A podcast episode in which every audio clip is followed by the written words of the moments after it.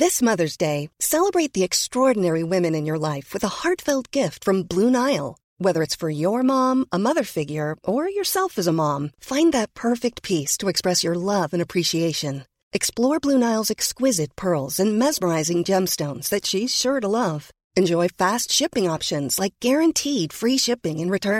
make this mother's day unforgettable Abu with from Blue Nile right now get اپنٹ of bill That's Bluenile.com. Hi, I'm Daniel, founder of Pretty Litter. Cats and cat owners deserve better than any old fashioned litter. That's why I teamed up with scientists and veterinarians to create Pretty Litter. Its innovative crystal formula has superior odor control and weighs up to 80% less than clay litter. Pretty Litter even monitors health by changing colors to help detect early signs of potential illness. It's the world's smartest kitty litter. Go to prettylitter.com and use code ACAST for 20% off your first order and a free cat toy. Terms and conditions apply. See site for details. I'm Sandra, and I'm just the professional your small business was looking for. But you didn't hire me because you didn't use LinkedIn jobs. LinkedIn has professionals you can't find anywhere else, including those who aren't actively looking for a new job but might be open to the perfect role, like me. بیانفتی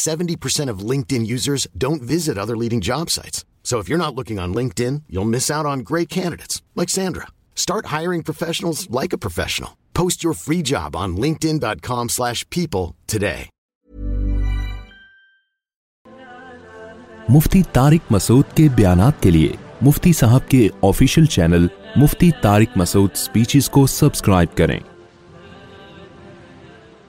الحمد لله نحمده ونستعينه ونستغفره ونؤمن به ونتوكل عليه ونعوذ بالله من شرور أنفسنا ومن سيئات أعمالنا من يهده الله فلا مضل له ومن يضلل فلا هادي له ونشهد أن لا إله إلا الله وحده لا شريك له ونشهد أن محمدا عبده ورسوله صلى الله تعالى عليه وعلى آله وأصحابه وبارك وسلم تسليما كثيرا كثيرا أما بعد فعوذ بالله من الشيطان الرجيم بسم الله الرحمن الرحيم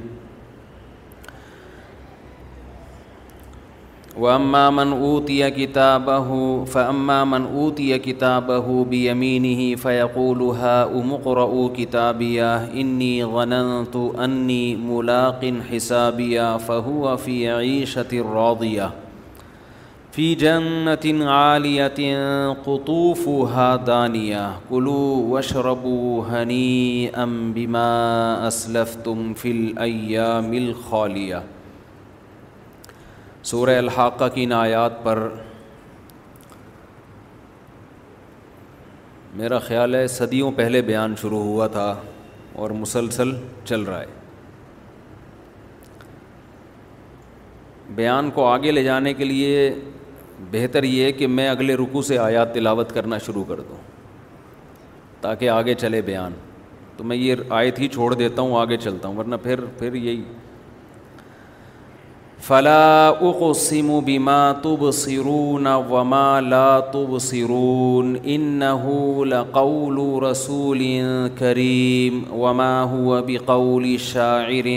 قليلا ما تؤمنون ولا بقول كاهن قليلا ما تذكرون آیتیں تو میں نے یہ والی پڑھی ہیں لیکن اس سے پہلے جو جہنم کی آیتیں ہیں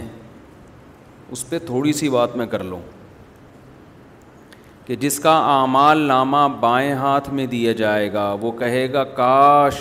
میں نسیم منسیہ ہو جاتا بھول بھلیاں ہو جاتا مر کے ہمیشہ کے لیے ختم ہو جاتا لم اوتا کتابیہ مجھے میرا اعمال نامہ کاش نہ دیا جاتا ولم ادری ماں حسابیہ مجھے پتہ ہی نہ چلتا کہ میں کیا کر کے آیا ہوں دنیا میں ولم ادری حسابیہ حسابیا لئی تہا کان تل کاش میری جو موت تھی اس نے میرا کام تمام کر دیا ہوتا ولم یا لئی تہا کان تل قاضیہ ما اغنا انی مالیہ حلق انی سلطانیہ دو چیزیں انسان کو مصیبت سے بچاتی ہیں ایک پیسہ اور ایک روب دبدبا حکومت لوگ اپنی پی آر بناتے ہیں نا پبلک ریلیشن یہ دو چیزیں انسان کو مصیبت میں بچاتی ہیں تو قرآن کہتا ہے جہنمی کہے گا وہ شخص جس کو اعمال لامہ بائیں ہاتھ میں دیا گیا وہ کہے گا میرا مال بھی میرے کام نہیں آیا اور میری جو سلطان تھی یعنی میری جو قوت تھی پاور تھی طاقت تھی روب تھا عہدہ تھا وہ بھی مجھ سے ہلاک ہو گیا کتنے بڑے بڑے عہدے دار لوگ جو دنیا میں بڑے لینڈ لارڈ اور ہر وقت پروٹوکول میں چلا کرتے تھے ایک اشارے پہ دنیا ہل جایا کرتی تھی وہ کہیں گے آج ہماری سلطنت ہماری حکومت ہمارا روب دل دبدبہ ہلاکا فنا ہو چکا ہے کوئی حیثیت نہیں رہی ہے اس کی خو فغلوہ ثم الجحیم صلوہ قرآن کہتا ہے جب یہ چیخ رہا ہوگا عین اسی دوران اللہ فرشتوں کو حکم دے گا کہ اس کو پکڑو اور اس کو زنجیروں میں جگڑو تم افی سلسلت ذراعا فسلکو ایسی زنجیروں میں جکڑو جن کی لمبائی ستر گز ہے عربی میں ستر کا لفظ نا کثرت بیان کرنے کے لیے آتا ہے یعنی بڑی بڑی زنجیروں میں اس کو پکڑ کے ثم الجحیم صلوہ پھر اس کو پھینک دو جہنم کی آگ میں اللہ ہم سب کو اس عذاب سے بچائے قرآن انسان کی نفسیات کو سمجھتا ہے جب بھی ہم یہ آیتیں سنتے ہیں کہ ایسے زنجیروں میں جکڑ کے اس کو جہنم کی آگ میں پھینکا جائے گا تو فوراً انسان کہتا ہے کہ اللہ ایسا ظالم کیوں ہے ایسا کیا کر لیا اس نے ایسا کون سا جرم کر لیا اس نے کہ یہ چیخ رہا ہے کہ کاش میں مر جاتا کاش مجھے اعمال نامہ نہ دیا جاتا اور اللہ جو ارحم الراحمین ہے غفور الرحیم ہے ستر ماؤں سے زیادہ پیار کرتا ہے وہ کہے گا کہ اس کی چیخ و پکار کی پرواہ مت کرو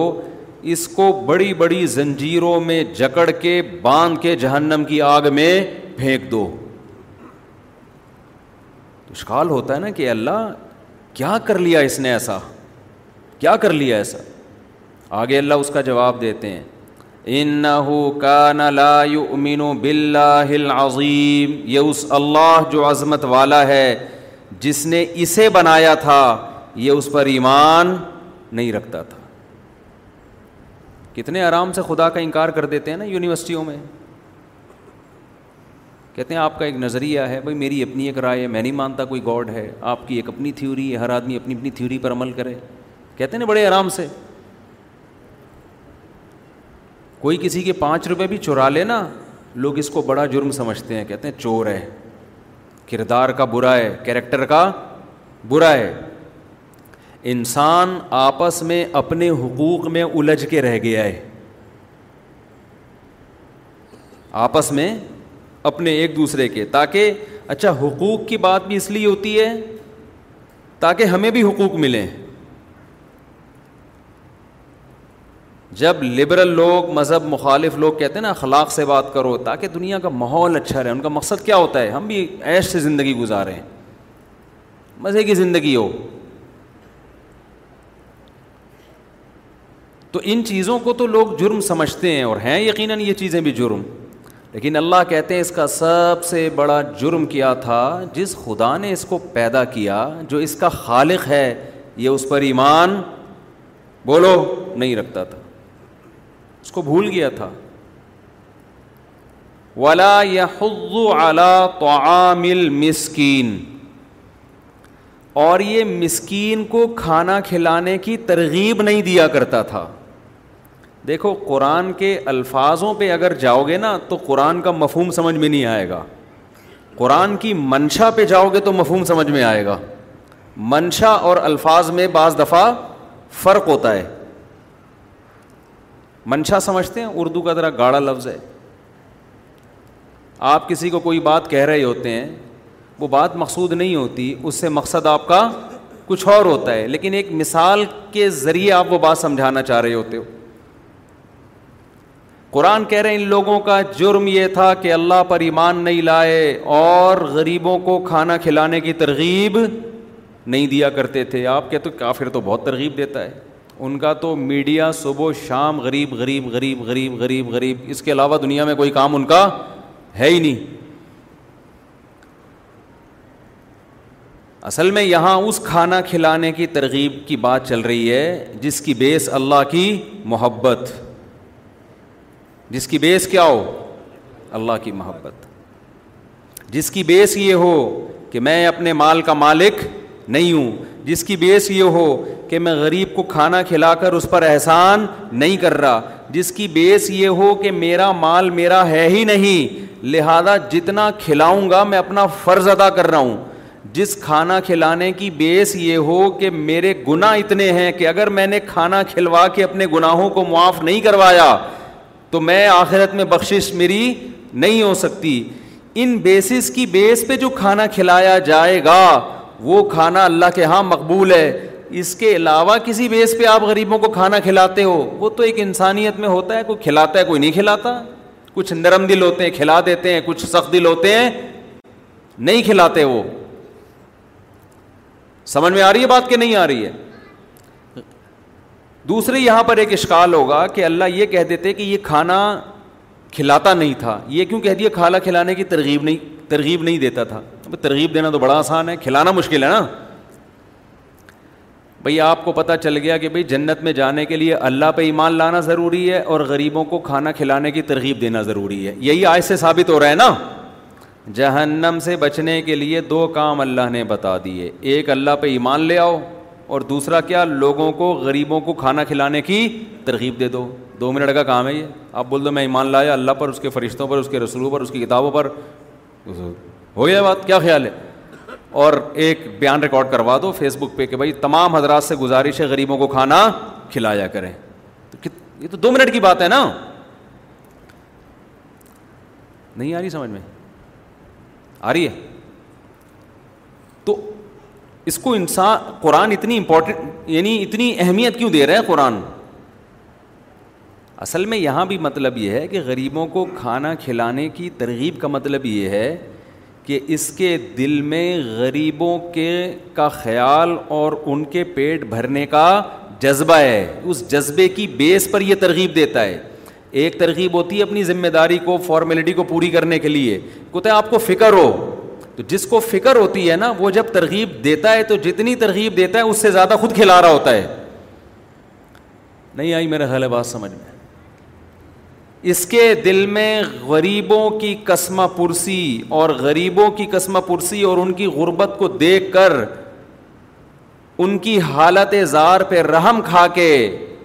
ان کی ضرورتوں کو پورا کرنے کا اس کے دل میں جذبہ ہوتا ہے اور جذبہ اس بیس پہ ہوتا ہے کہ اگر ان کی قسمہ پرسی میں نے نہیں کی اور کل قیامت کے دن انہوں نے میرا گریبان پکڑ لیا تو میرا بنے گا کیا یہ جذبہ کافر میں بولو نہیں ہوتا سمجھتے ہیں کہ نہیں سمجھتے اس لیے اللہ کی نظر میں کافر ساری دنیا کے سارے غریبوں کو صبح شام دے کے کھلاتا رہے اللہ کی نظر میں اس کے عمل کی کوئی ویلیو نہیں ہے کوئی ویلیو نہیں ہے اس کی ہماری نظر میں ویلیو ہے ہماری نظر میں اس کی کیا ہے ویلیو ہے اور ہونی چاہیے کوئی غلط بات نہیں ہے نبی صلی اللہ علیہ وسلم نے فرمایا ملم یشکر الناس لم یشکر اللہ جو لوگوں کا شکر ادا نہیں کرتا وہ اللہ کا بھی نہیں کرتا اس لیے کافر نے آپ پر احسان کیا آپ اس کا شکر ادا کریں اسلام کا حکم ہے یہ لیکن اللہ اس کا شکر ادا بولو نہیں کرے گا اللہ کہے کہ میرا میرا معیار کچھ اور ہے سمجھ میں آ رہی ہے بات دیکھو آپ نے اپنے ابا کے دشمن کے ساتھ تعاون کیا آپ نے اپنے ابا کے دشمن کے ساتھ تعاون کیا یا آپ کے ابا کے دشمن نے آپ کے ساتھ تعاون کیا آپ اس کا شکریہ ادا کرو گے ابا کو پتہ چلے گا ابا خوش ہوں گے کہ یار تیرے اندر یہ جذبہ ہے کہ کوئی تیرے ساتھ تعاون کرتا ہے تو تو اس کا کیا کرتا ہے شکریہ ادا تو آپ ابا سے کہتے ہیں ابا آپ بھی جا کے شکریہ ادا کر دیں ابا کہتے ہیں نہیں میری اس سے کیا چل رہی ہے لڑائی چل رہی ہے میں نہیں ادا کروں گا میرا ادا کرنے کا اس کرائٹیریا کیا ہے بولو کچھ اور ہے تم اگر ادا نہیں کرتے میں تم پہ غصہ ہوتا کہ تم پہ تم پر تو اس نے احسان کیا نا اس کی مثال ایسے ہے والدین اگر آپ کے کافر بھی ہیں تو قرآن کیا کہتا ہے ان کے ساتھ اچھا سلوک کرو کیونکہ ان کا تم پر احسان ہے صاحب ہوما فت دنیا معروفہ دنیا میں ان کے ساتھ بہت اچھا سلوک کرنا ہے دنیا کا تذکرہ اس لیے اللہ نے کر دیا کہ اللہ نے آخرت میں بھی ان کے ساتھ اچھے سلوک کی اجازت نہیں دی کیونکہ آخرت میں اچھا سلوک ہوگا دعا کرنا ان کے لیے سفارش کرنا یہ اللہ نے اجازت نہیں دی دنیا میں کر سکتے ہو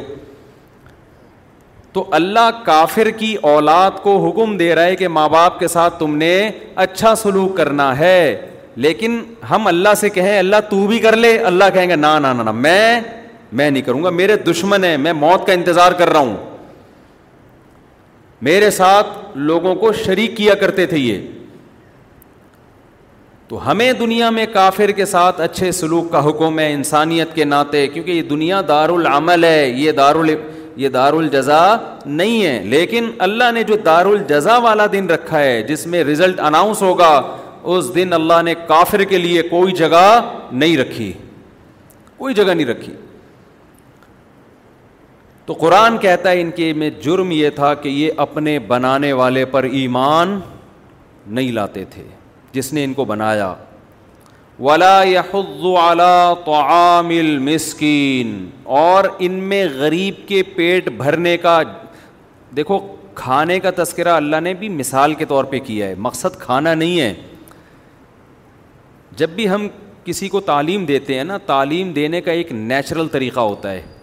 اور تعلیم دینے کا ایک وہ طریقہ ہوتا ہے جو یونیورسٹیوں میں ایک لیکچرار ایک سبق پڑھا کے چلا جاتا ہے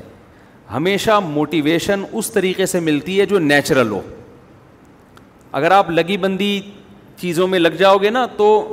اس سے علم تو حاصل ہوتا ہے انسان کو موٹیویشن نہیں ملتی تو قرآن جب اصول اور ضابطے بیان کرتا ہے تو اس کی ورڈنگ اصول اور ضابطے اور لاس جیسی نہیں ہوتی بلکہ اس کی ورڈنگ ایسی ہوتی ہے جو عام فہم ہو جو آسانی سے لوگوں کی سمجھ میں آ جائے دیکھو باپ اپنے بیٹے کو اگر سمجھا رہا ہو نا غریبوں کا خیال کیا کر باپ نے دیکھا کہ ایک آدمی بھوکا مر رہا ہے میرا بیٹا غریب سے گزر گیا کھلاتا نہیں ہے اس کو پوچھتا نہیں ہے تو باپ کا اسٹائل یہ نہیں ہوگا کہ آؤز باللہ بسم اللہ پڑھ کے ایک نپت اللہ الفاظ استعمال کرے وہ کہ دیکھو بیٹا قانون اور ضابطہ یہ ہے کہ جب کسی غریب کو دیکھو تو کھانا کھلاؤ بلکہ پھر اس کو خیال آئے گا کہ بھائی جب بیمار دیکھو تو بیماری کی بھی مدد کرنی چاہیے تو وہ الفاظ چینج کرے پھر ایک عمومی الفاظ لے کر آئے کہ دنیا میں کہیں بھی کسی کو کسی بھی قسم کی ضرورت ہو تو اس کی ضرورت پوری کر دیا کرو اس کو خیال ہے کہ دنیا میں کیوں بھائی آخرت میں بھی سفارش کرنی ہے تو پھر دنیا کا لفظ ہٹا کے کیا کر رہا ہے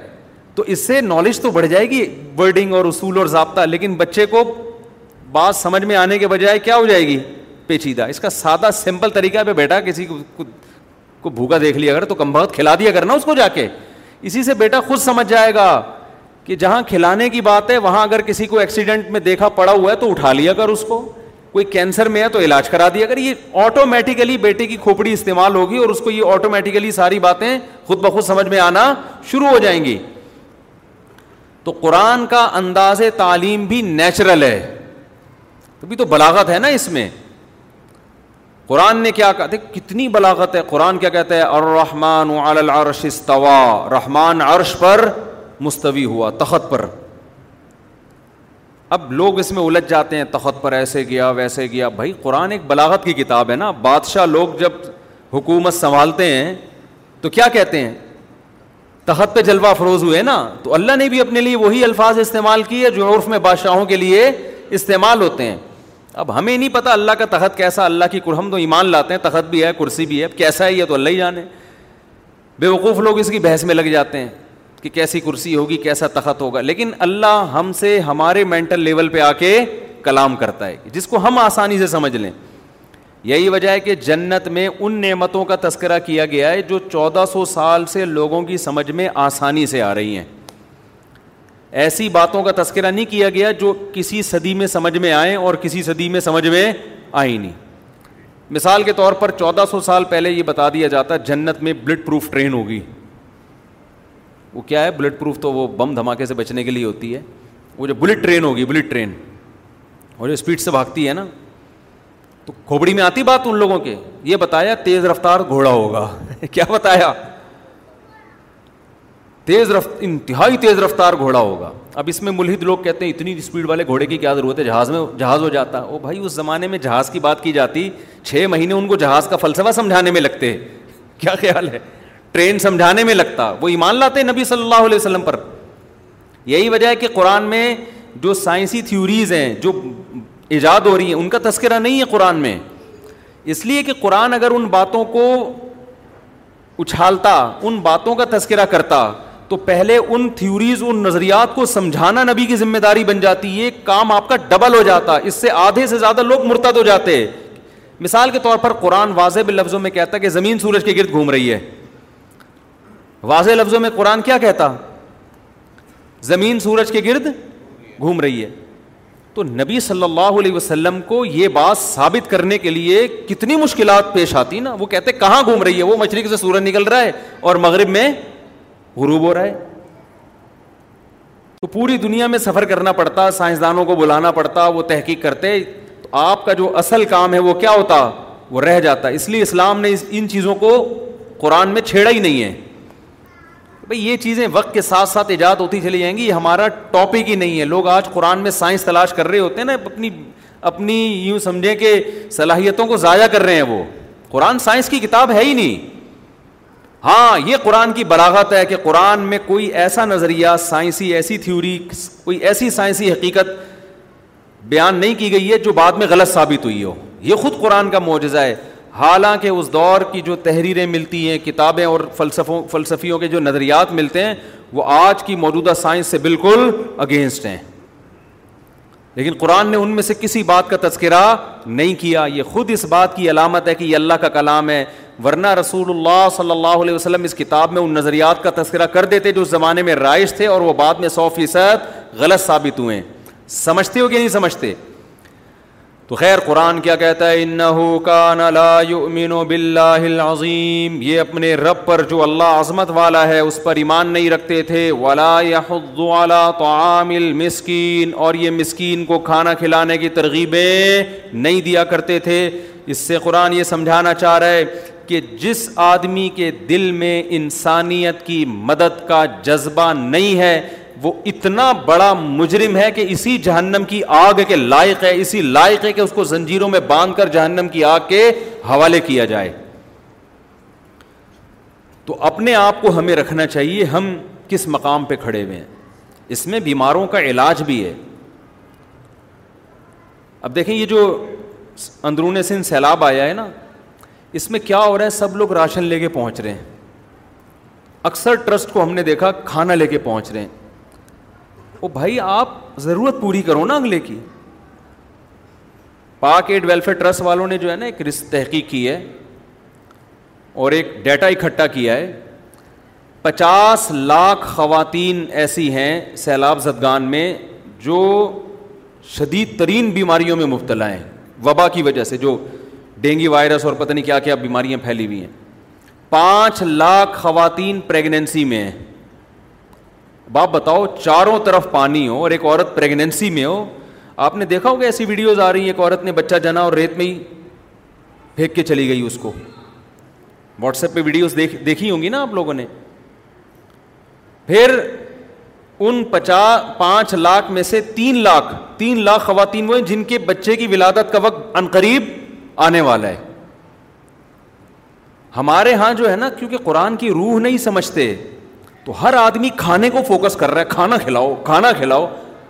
اگلا کہہ رہا ہے بھائی میں مر رہا ہوں میں بیماری سے مر رہا ہوں بچے کی گھر میں ولادت ہے کوئی کوئی کلینک کا انتظام نہیں ہے ہونا یہ چاہیے کہ بہت سارے ٹرسٹ وہاں پہ ان کے لیے موبائل کلینک کا انتظام کریں الحمد للہ پاکٹ ویلفیئر ٹرسٹ نے انتظام کیا اور اناؤنسمنٹ بھی کی ہے میرا بھی ایک بیان اس میں ریکارڈ ہوا ہے ان شاء اللہ ہم چینل پہ چلائیں گے اس کو کہ میں یہ نہیں کہہ رہا صرف وہی کر رہا ہے اور بھی لوگ کر رہے ہیں لیکن ہمارے لوگ بغیر پلاننگ کے عام طور پہ کام کرنے کے عادی ہیں سارا فوکس کس کو کیا ہوا ہے کھانے کو کیونکہ لوگ کھانے میں بڑھ چڑھ کے حصہ لیتے ہیں ہمارے پیسوں سے لوگ کھا رہے ہیں بھائی اور بی مسائل ہیں نا تو پلاننگ ہی نہیں ہوتی وجہ کیا ہے کہ قرآن میں کھانا کھلانے کی ترغیب سے متعلق آیات سنتے رہتے ہیں تو یہ نہیں دیکھتے کہ کھانا کھلانا چونکہ بیسک ضرورت ہے تو قرآن اصل میں یہ بیان کرنا چاہ رہے کہ بیسک ضرورت پوری کرو تو وہ ضرورت کبھی علاج بھی ہو سکتی ہے خود ہمارے نبی صلی اللہ علیہ وسلم سے ثابت ہے کہ نبی صلی اللہ علیہ وسلم نے کتنی ضرورتوں کے لیے صحابہ کرام سے چندہ کیا اور پھر ضرورت مندوں کی ضرورت کو آپ صلی اللہ علیہ وسلم نے پورا کیا ہے تو ایسی موبائل کلینک جو ہوتی ہے نا چلتا پھرتا ہاسپٹل جس میں نرسوں کا انتظام ہو جس میں ڈاکٹروں کا انتظام ہو جس میں لیب ہو وہاں وہیں ٹیسٹ کر کے وہیں ان کو دوائیں فراہم کی جائے یہ ایک بہت بڑا کام ہے تو آپ لوگوں کی ذمہ داری ہے یہ کام بھی آپ لوگ کریں تو خیر یہ موضوع سے میں ہٹ گیا تو قرآن کیا کہتا ہے جس کے دل میں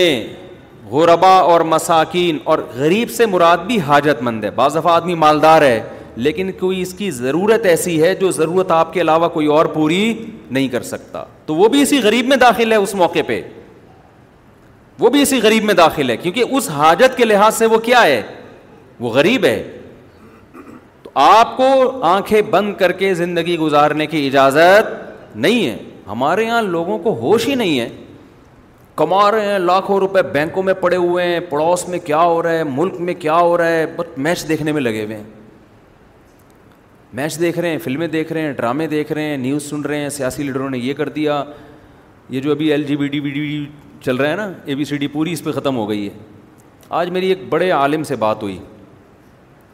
بڑی اچھی بات کی انہوں نے انہوں نے کہا مفتی صاحب آپ نے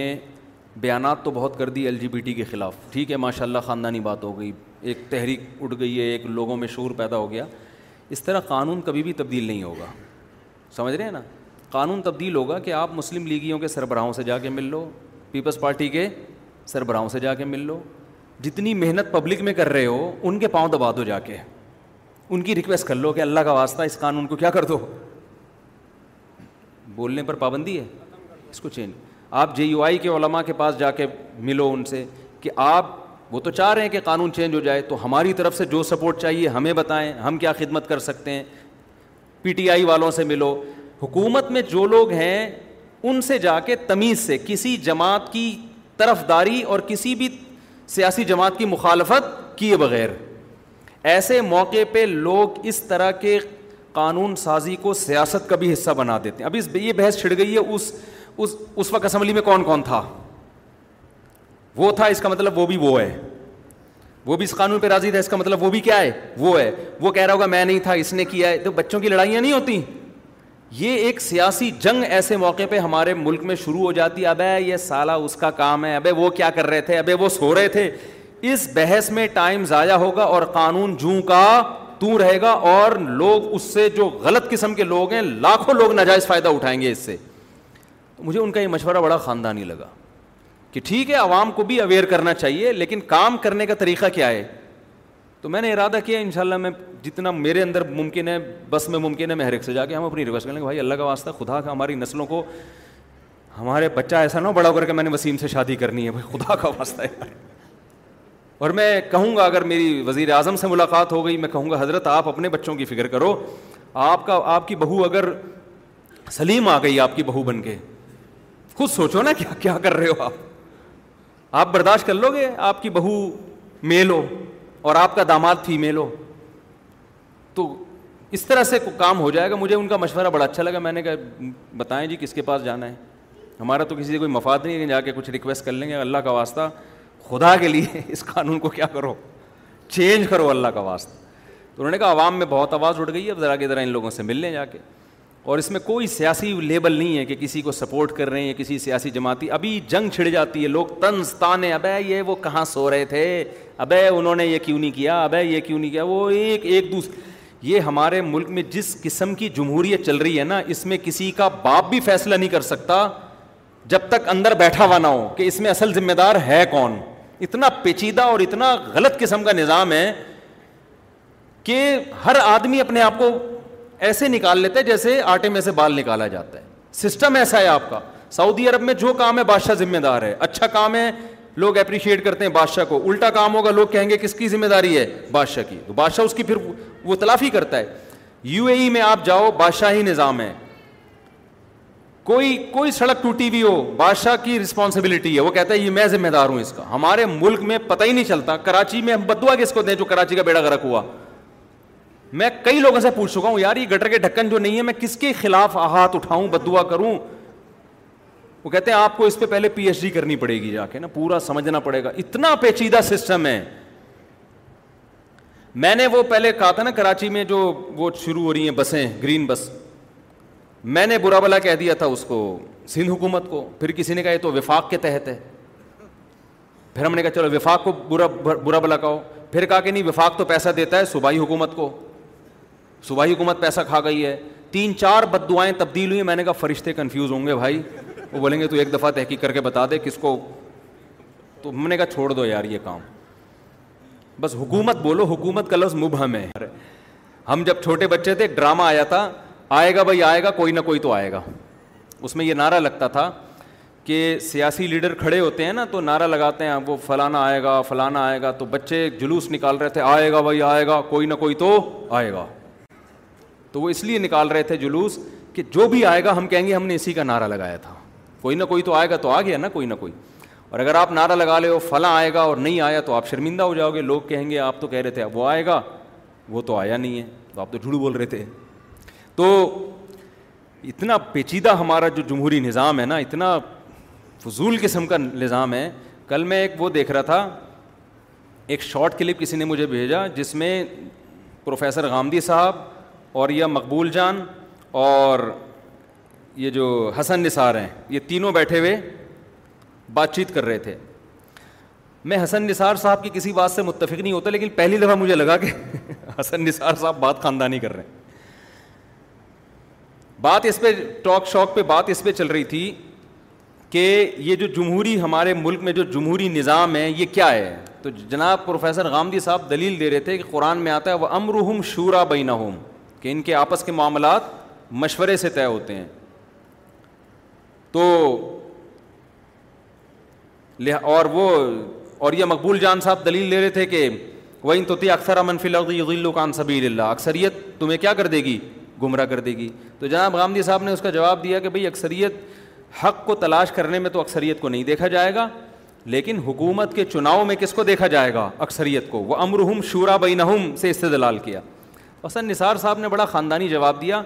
لیکن نیچے کمنٹس سارے غامدی صاحب کے حق میں تھے اس سے مجھے اندازہ ہوا کہ یہاں حسن نثار صاحب کی بات سو فیصد درست ہے لیکن کمنٹ زیادہ تر کس کے حق میں جا رہے ہیں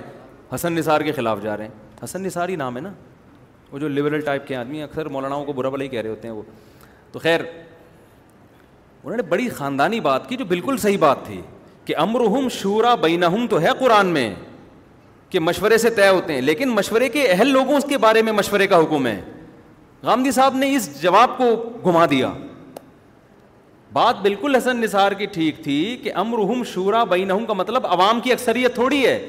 جب بھی مشورہ لیا جائے گا مشورے کے اہل سے لیا جائے گا یہ تو احادیث سے بھی با... دیکھو نبی جب جنگوں کا مشورہ لیتے تھے تو کیا مدینہ کی خواتین سے مشورہ لیتے تھے یا مدینہ کی اکثریت سے مشورہ لیتے تھے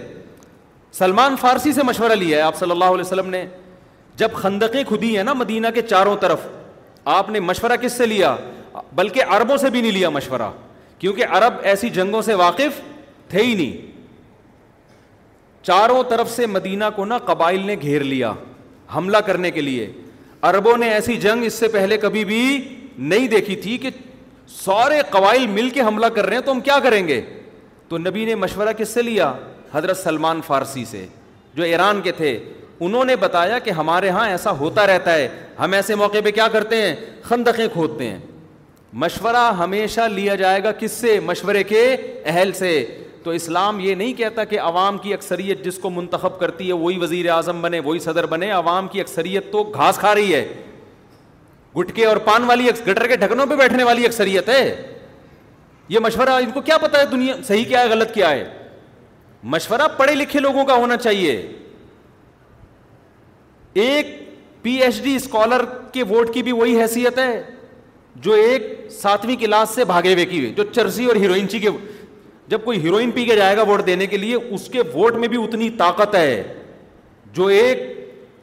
ایک پی ایچ ڈی کیے ہوئے آدمی کے ووٹ کی طاقت ہے اور آپ کو پتا ہے پی ایچ ڈی ہمیشہ کتنے ہوتے ہیں کم ہوتے ہیں نا ہیروئن چی جی یا ان جیسے ہیروئن پہ تو گورنمنٹ نے قابو پایا ہوا ہے ورنہ تو ہر ہر دوسرا آدمی میرا خیال ہے دو چار کے بعد سٹے لگانا شروع کر دے جذبے سب کے ہیں وہ تو لا کی وجہ سے بچے ہوئے ہیں لوگ تو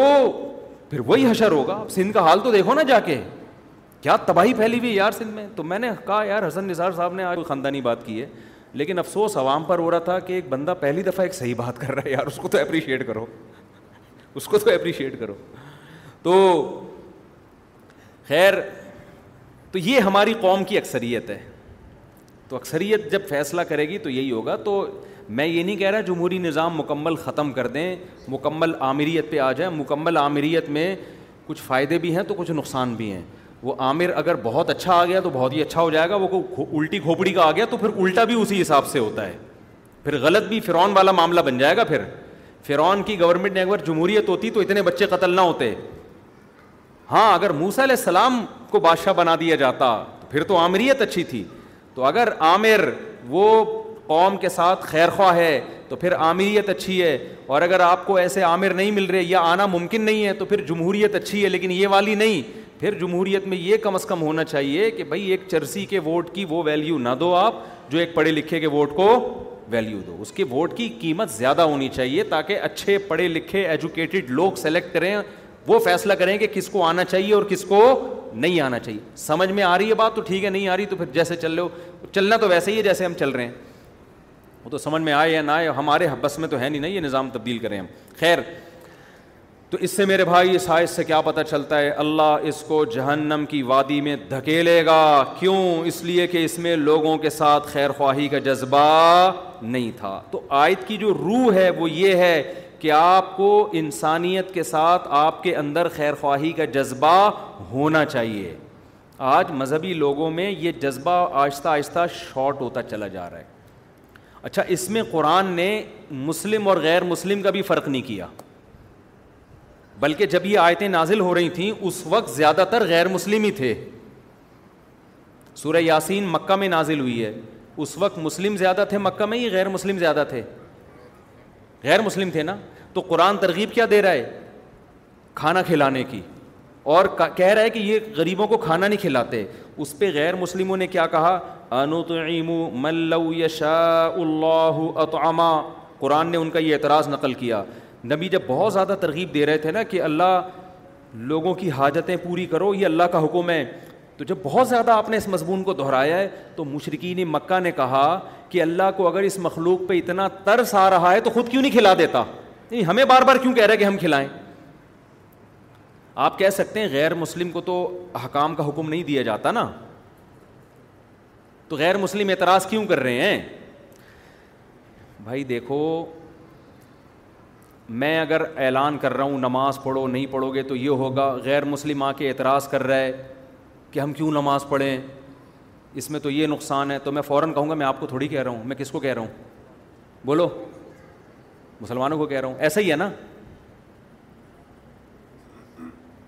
تو اب کھانا کھلانے کی جب نبی ترغیب دے رہے تھے مکہ میں بہت پوائنٹ ٹو بی نوٹڈ ہے اس کو سمجھیں مکہ میں قرآن اتر رہا تھا بار بار کھانا کھلاتے ہیں کھانا کھانے سے مراد سمجھ گئے کھانا نہیں ہے ان کی حاجتوں کو پورا کرنا اور اس کی وجہ یہ بھی تھی اس زمانے میں علاج معالجے کی صنعت اس فیلڈ نے تو ترقی ویسے بھی اتنی نہیں کی تھی نا ڈاکٹر حکیم ہوتے ہی نہیں تھے بہت کم ہوتے تھے تو زیادہ فوکس اور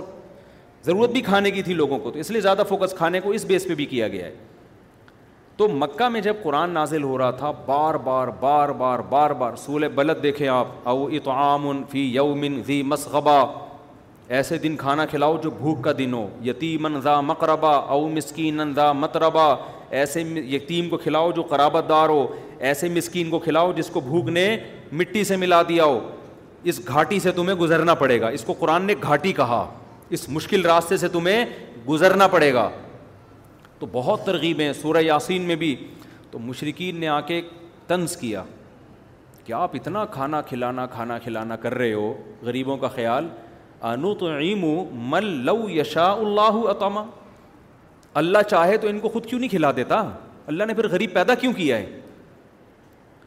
سمجھ میں آ رہی ہے بات اس کا مطلب کیا ہوا کہ یہ ترغیب صرف مسلمانوں کو نہیں تھی یہ کس کو تھی بولو کافروں کو بھی تھی ورنہ جب مشرقین نے یہ اعتراض نقل کیا اور قرآن نے بھی اس اعتر... مشرقین نے جب یہ اعتراض کیا تو قرآن نے ان کی ورڈنگ کو بھی قرآن کی آیت بنا کے نازل کر دیا اگر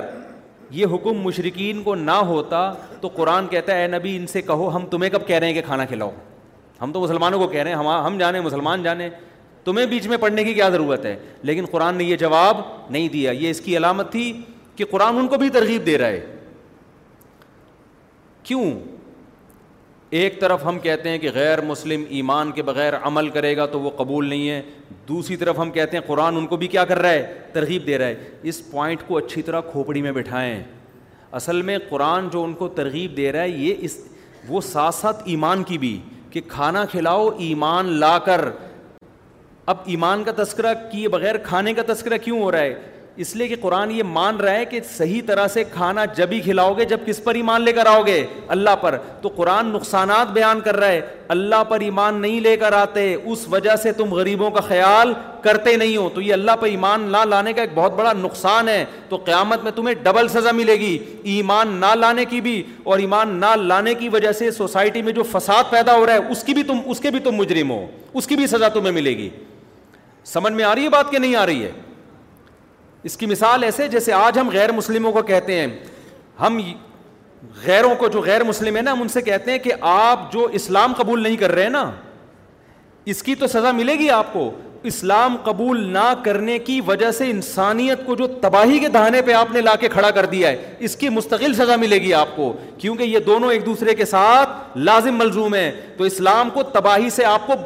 انسانیت کو آپ کو تباہی سے بچانا پڑے گا اور تباہی سے بچانے کے لیے آپ کو اسلام کی طرف آنا پڑے گا کیونکہ اسلام کی طرف نہ آنا اور انسانیت کی تباہی یہ دونوں ایک دوسرے کے ساتھ کیا ہے لازم ملزوم ہے تو ایمان نہ لانے کی سزا میں ایک وجہ یہ بھی ہے کہ آپ انسانیت کے دشمن ہو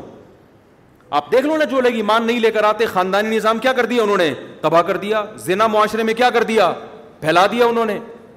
نشہ شراب ہر دوسرا آج وہ آپ لوگوں نے چند دن پہلے خبر سنی ہوگی نا وہ شراب پی کے کوئی بہت بڑے آدمی تھے اپنی بیوی پڑ پڑکا دی انہوں نے وجہ کیا ہے اگر آپ مذہب کو فالو کرتے تو مذہب آپ کو شراب پینے کی اجازت نہیں دیتا لہٰذا آپ اس بحث میں ہی نہیں الجھتے کہ پینا چاہیے کہ نہیں پینا چاہیے آپ نے مذہب کو فالو نہیں کیا آپ خامخہ کی بحث میں لگ گیا کہ پینے سے کیا ہوتا ہے اب جب ہو گیا تو وہی ہوتا ہے پینے سے اب وہ جو جس کو مار دیا وہ واپس ہو سکتی ہے ہم تو اس بحث میں ہی نہیں اللہ کا شکر ہے میں نہیں پیتا اللہ نے بچایا ہوا ہے اب مجھے میرے سامنے کوئی آ کے بیسیوں دلائل دے مفتی صاحب پینے سے کچھ نہیں ہوتا ریلیکس ہو جاتا ہے اتنی پیو جتنی افورڈ کر سکتے ہو گورے بھی تو پی کے ڈرائیونگ بھی کرتے ہیں جہاز اڑا لیتے ہیں وہ پی کے تو یہ سب کچھ ہوتا ہے تو کیا ہوتا ہے تو مجھے مذہب نے کیا کہا کہ بھائی اس بحث میں الجھنے کی آپ کو اجازت ہے ہی نہیں حرام کا مطلب کیا ہوتا ہے حرام اب تو جتنے مرضی میڈیکل رپورٹیں میرے سامنے لا دیں تو میں نہیں میں نہیں پیوں گا اس کا فائدہ کیا ہو رہا ہے میرے گھر والے تشدد سے بولو بچے میں اللہ نہ کرے میں اگر ان کو ماروں گا بھی تو سوچ سمجھ کے ماروں گا ٹھیک ہے نا ماروں گا نہیں لیکن ایک مثال دے رہا ہوں ایسا نہیں ہوگا کہ مارا اور پھر ابھی یہ کیا ہو گیا یار یہ کیا ہو گیا یہ تو بندہ ہی مر گیا ان شاء اللہ ماروں گا نہیں کہ اس کو بھی لوگ کلپ بنا دیں گے بھائی ان کا پروگرام ہے پٹائی لگانے کا ایک مثال دے رہا ہوں میں پینے والا تو کچھ بھی کر لیتا ہے تو اب قرآن کا اسلوب کیا ہے قرآن کیا کہے گا شرابیوں سے کہ تم جو کافر ہیں نا ان شرابیوں سے کہے گا جو کافر ہیں ان سے کفر کا سوال بھی ہوگا شراب کا سوال بھی ہوگا کہ تم یہ ناجائز کام کیوں کیا کرتے تھے تو وہ یہ نہیں کہہ سکتے ہم تو اسلام لائے ہی نہیں تھے تو ہم اس کو ناجائز سمجھتے ہی نہیں تھے اس لیے اللہ تو ہم سے صرف اسلام کا پوچھ ہم سے شراب کا نہیں پوچھ اللہ کہے گا نہیں دونوں کا پوچھوں گا کیونکہ اسلام لانا جو تم پر واجب تھا اس کی ایک وجہ یہ بھی تھی تاکہ تمہارے اندر اخلاقی برائیاں پیدا نہ ہوں اب پیدا ہوئی ہیں تو ان اخلاقی برائیوں کا حساب الگ سے ہوگا اس لیے اصول فقہ کی کتابوں میں یہ بڑی بحث ہوتی ہے کہ کافروں سے اعمال کا حساب ہوگا کہ نہیں ہوگا بعض حضرات کا خیال ہے کافر سے صرف ایمان کا سوال ہوگا اعمال کا نہیں لیکن راج قول یہ کہ ایمان کا بھی سوال ہوگا اور اعمال کا بھی حساب حساب ہوگا سمجھ میں آ رہی ہے بات کہ نہیں آ رہی تبھی تو قرآن بار بار کافروں کی جو صفات بیان کرتا ہے کہ یہ نماز نہیں پڑھتے تھے یہ غریبوں کو کھانا کھلانے کی ترغیب نہیں دیتے تھے اب کوئی کافر کہہ سکتا ہے میں اسلام مانتے ہی نہیں تو میں نماز کیوں پڑھوں تو اس کا جواب یہی ہے کہ یہ خیریں اسلام پہ مرتب ہوتی ہیں تو اسلام نہ لانے سے جو نقصانات ہوئے ان میں یہ کہ رب کو بھی بھول گئے اور رب کی مخلوق کو بھی بھول گئے تم اب تو اس سے سمجھیں نبی صلی اللہ علیہ وسلم جب مکہ میں کھانا کھلانے کی ترغیبیں دے رہے تھے اس وقت غیر مسلموں کی تعداد مسلمانوں سے کئی گنا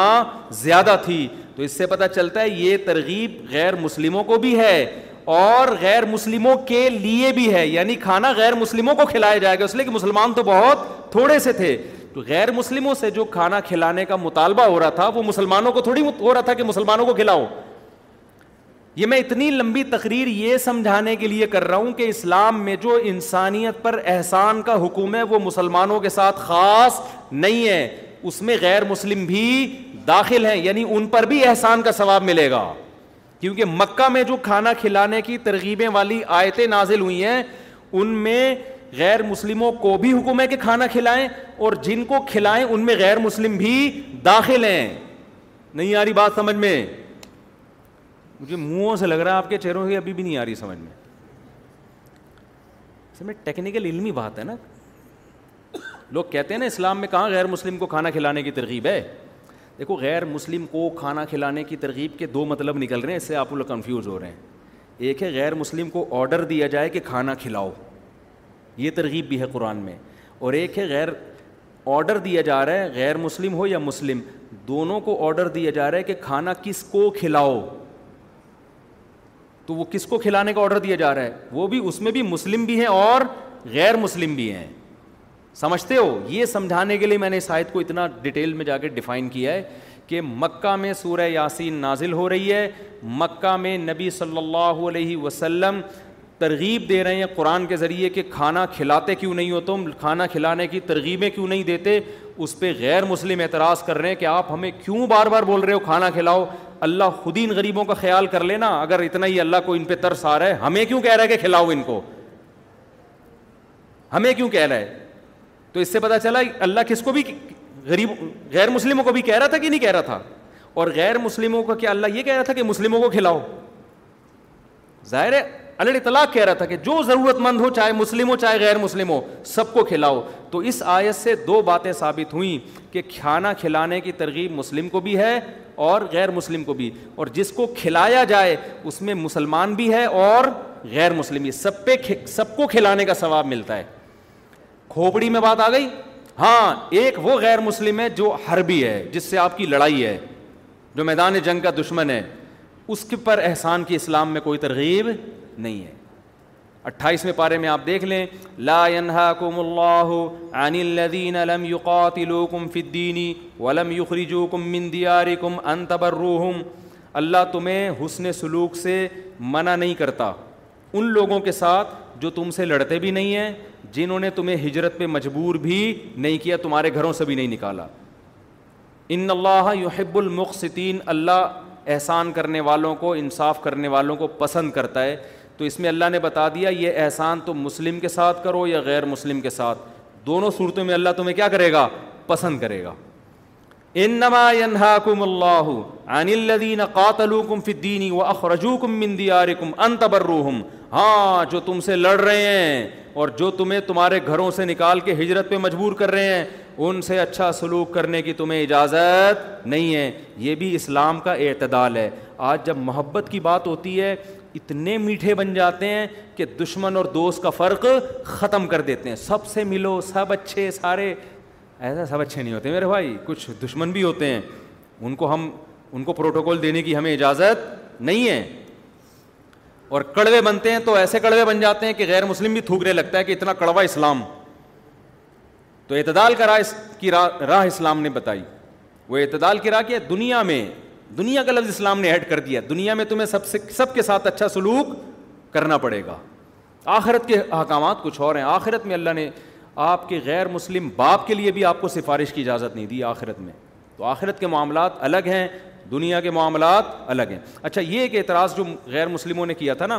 کہ انتعیم تعیم و یشا اللہ اتامہ کہ اللہ کو اگر اپنے ان غریبوں پہ اتنا ترس آ رہا ہے سورہ یاسین میں ہے نا تو اللہ خود ہی کیوں نہیں کھلا دیتا آئی بات سمجھ میں اللہ نے اس اعتراض کا جواب تو یہ جملہ بولنے میں اتنے ٹائم آپ بہادر آباد سے آؤ اتنی دیر کیوں لگائی آپ نے بولنے میں یہ تو بزدل آباد ہو گیا نا اور انہوں نے اکیلے نے جواب دیا باقی پھر بھی چپ میں جب بھی جملہ ادھورا چھوڑا کروں آپ نے کمپلیٹ کرنا ہے اس کو میں چھوڑتا ہی اس لیے ہوں تاکہ پتہ چلے کہ آپ جاگ رہے ہیں کہ نہیں جاگ رہے تو اس اعتراض کا اللہ نے قرآن میں جواب نہیں دیا بلکہ قرآن نے کہا ان تم اللہ فی ضلال مبین تم بالکل ہی پاگل ہو گئے ہو جو ایسے اعتراض کر رہے ہو تم بالکل کھلی ہوئی گمراہی میں ہو یعنی یہ اس قابل ہی نہیں ہے یہ اعتراض کیسے وجہ اس کی کہ اس کا جواب بہت واضح ہے یہ دنیا الازمائش ہے اللہ غریب سے مال لیتا ہے کس کو مالدار کو آزمانے کے لیے مالدار کو مال دیتا ہے غریب کو آزمانے کے لیے کہ اس کا مال دیکھ کے لالچ نہ کرے اور یہ اس کی غربت دیکھ کے اس پہ مانگے بغیر خرچ کرے اس کے اوپر کتنی بڑی حقیقت قرآن نے بیان کر دی اللہ ہی کو سارے کام کرنے ہوتے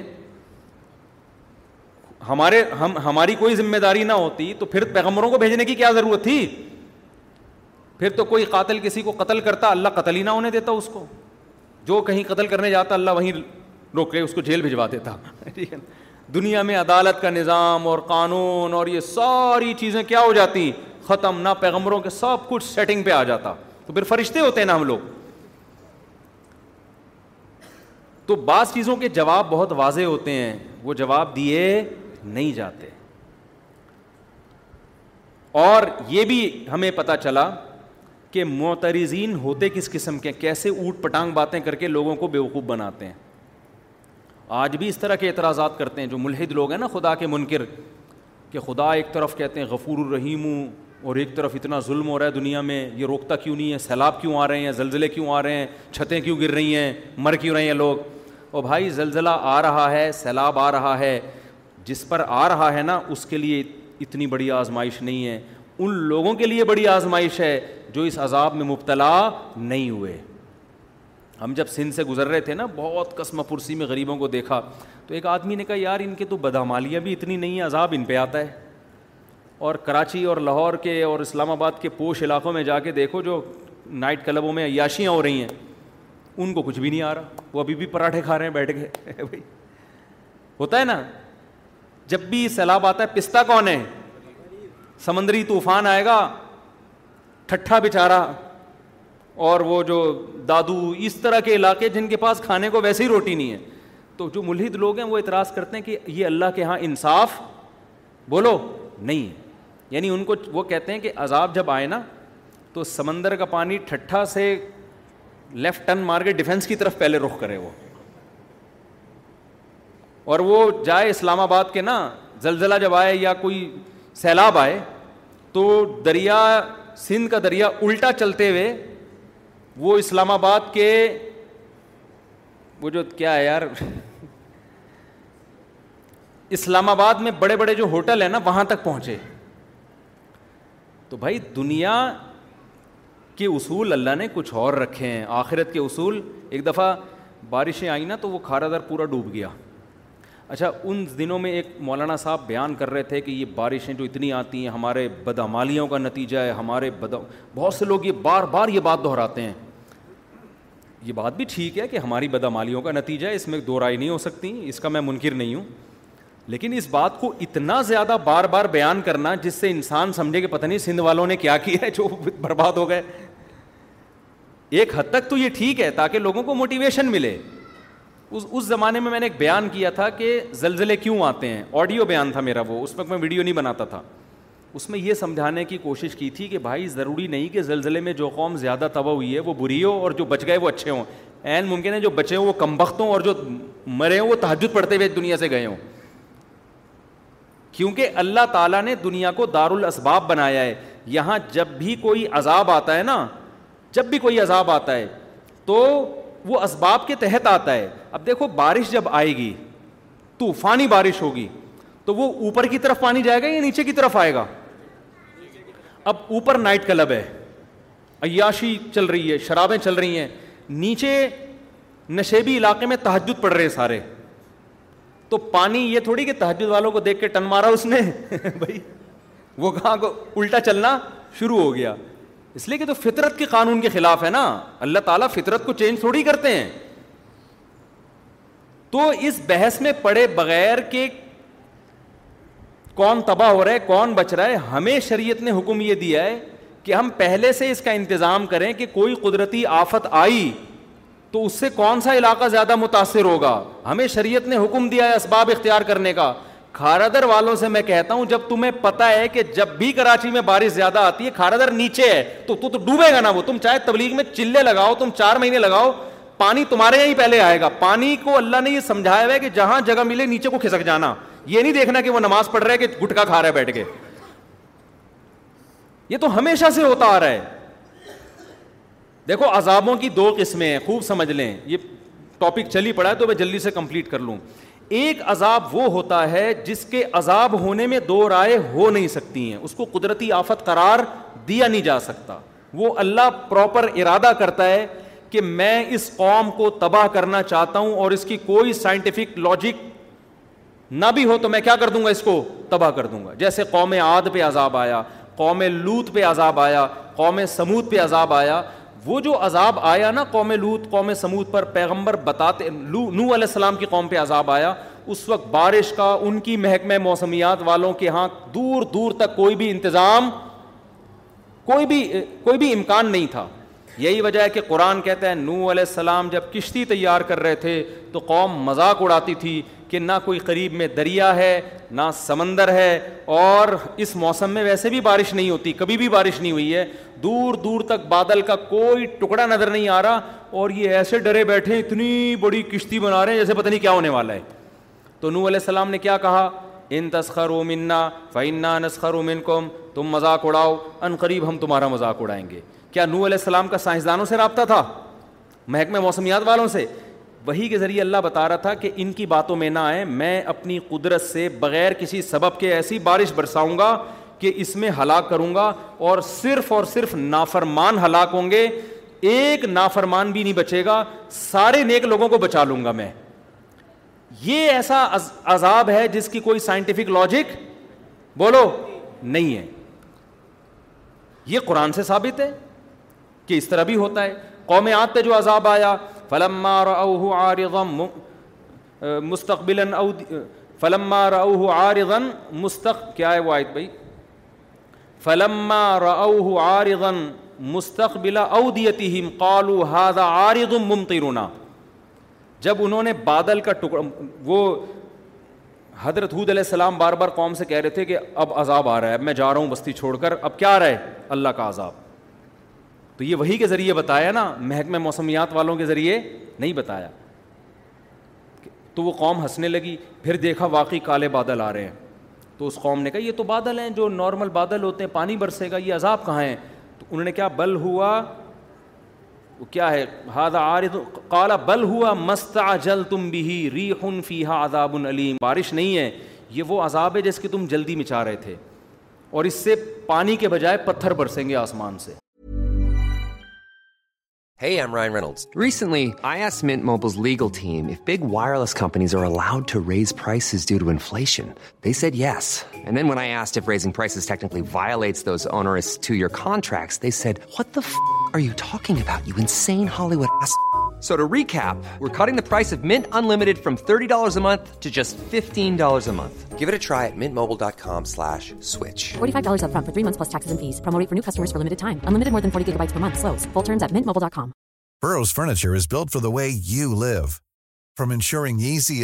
in this assembly to honouring highly requested news for dead wing seeding their customer in mind their مارجول selling is made odd O table میٹیر to last and grow with you And with Burrow, you always get fast, free shipping.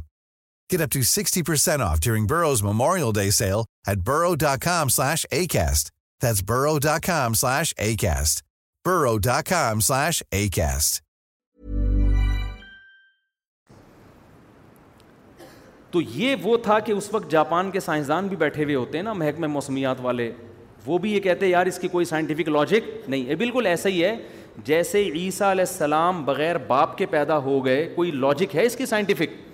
یہ اللہ اپنی قدرت دکھاتا ہے کوئی سبب موجود نہیں ہے مگر اس نے حضرت عیسیٰ کو بغیر باپ کے حضرت مریم کے بطن سے پیدا کیا پھر ان کی پاک دامنی کا اعلان بھی کروا دیا لوگ نے انگلیاں اٹھانا شروع کر دیں بچہ ماں کی گود میں کبھی بھی نہیں بول سکتا لیکن عیسیٰ ابن مریم ماں کی گود میں بولنے لگے انی عبد اللہ میں ولد الزنا نہیں ہوں اللہ کا بندہ ہوں اور عام انسان بھی نہیں اللہ کا پیغمبر ہوں آتانی الکتاب اور عام پیغمبر بھی نہیں مجھے انجیل ملے گی باقاعدہ پیغمبر ب... یعنی صاحب کتاب پیغمبر ہوں اور مجھے توحید کا حکم دیا گیا تبھی بہت سارے جو اس وقت یہودی تھے وہ آپ پر ایمان لے آئے اور پھر وہ جانتے تھے کہ مریم پاک دامن یہ خاندان کتنا پاک دامن تو اللہ پھر نا وہ ساری باتیں ان لوجیکل ہو رہی ہوتی ہیں وہ ساری باتیں تو قوم سمود پہ جو عذاب آیا قوم آت پہ جو عذاب آیا لوت علیہ السلام کی قوم پہ عذاب آیا کہ تھوڑے سے لوگوں کو اللہ نے نکالا اور پوری قوم کو الٹا کر کے تباہ کر دی اور پتھروں کی بارش بھی برسائی آسمان سے تو اس طرح کے عذاب اب بھی آ سکتے ہیں لیکن جب اس طرح کے عذاب آتے ہیں تو اس میں میجورٹی نافرمانوں کی ہلاک ہوتی ہے جیسے یہاں جو ہلاک ہوئی نا سارے نافرمان ہلاک ہوئے اور سارے نیک لوگوں کو اللہ نے بچا لیا کچھ عذاب ایسے ہوتے ہیں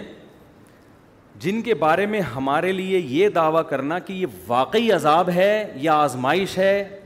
یہ ہمارے لیے ممکن نہیں ہے سمجھ میں آ رہی ہے بات یہ وہ عذاب ہیں جن کی کوئی نہ کوئی لاجک ہوتی ہے جو دنیا میں ہمیشہ سے آ رہے ہیں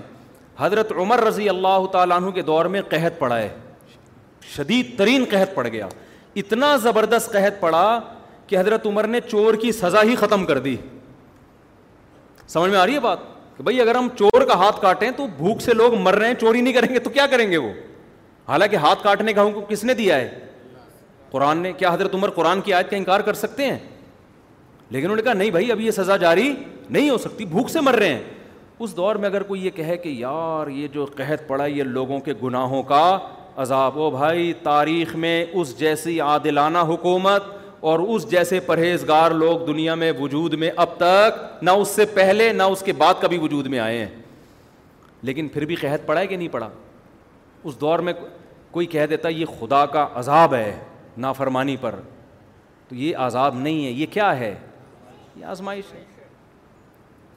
اب سوال پیدا ہو تو اللہ کو کیا ضرورت تھی لوگوں کو آزمائش میں ڈالنے کی تو بھائی اللہ کی باتیں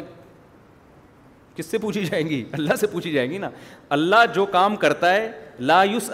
یا فل قرآن میں اللہ نے بتا دیا میں جو کروں گا مجھ سے نہیں پوچھا جائے گا میں کیوں کر رہا ہوں تم جو بھی کرو گے تم سے پوچھا جائے گا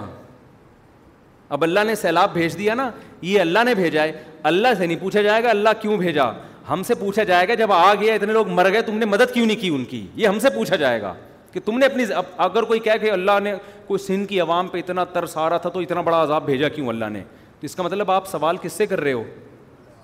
اللہ سے کر رہے ہو تو اللہ سے نہیں پوچھا جائے گا پوچھا ہم سے جائے گا تو اللہ نے تو جو کرنا ہے وہ کرے گا پوچھا ہم سے جائے گا کہ تمہاری جو اس موقع پہ ذمہ داری تھی وہ تم نے پوری کی ہے یا نہیں کی تو میں دوسری قسم جلدی جلدی اس کو ڈیفائن کر دوں تو یہ قسم وہ ہوتی ہے جو نیچرل ہے جو دنیا میں ہمیشہ سے ہو رہی ہے چاہے عادلانہ حکومت ہو یا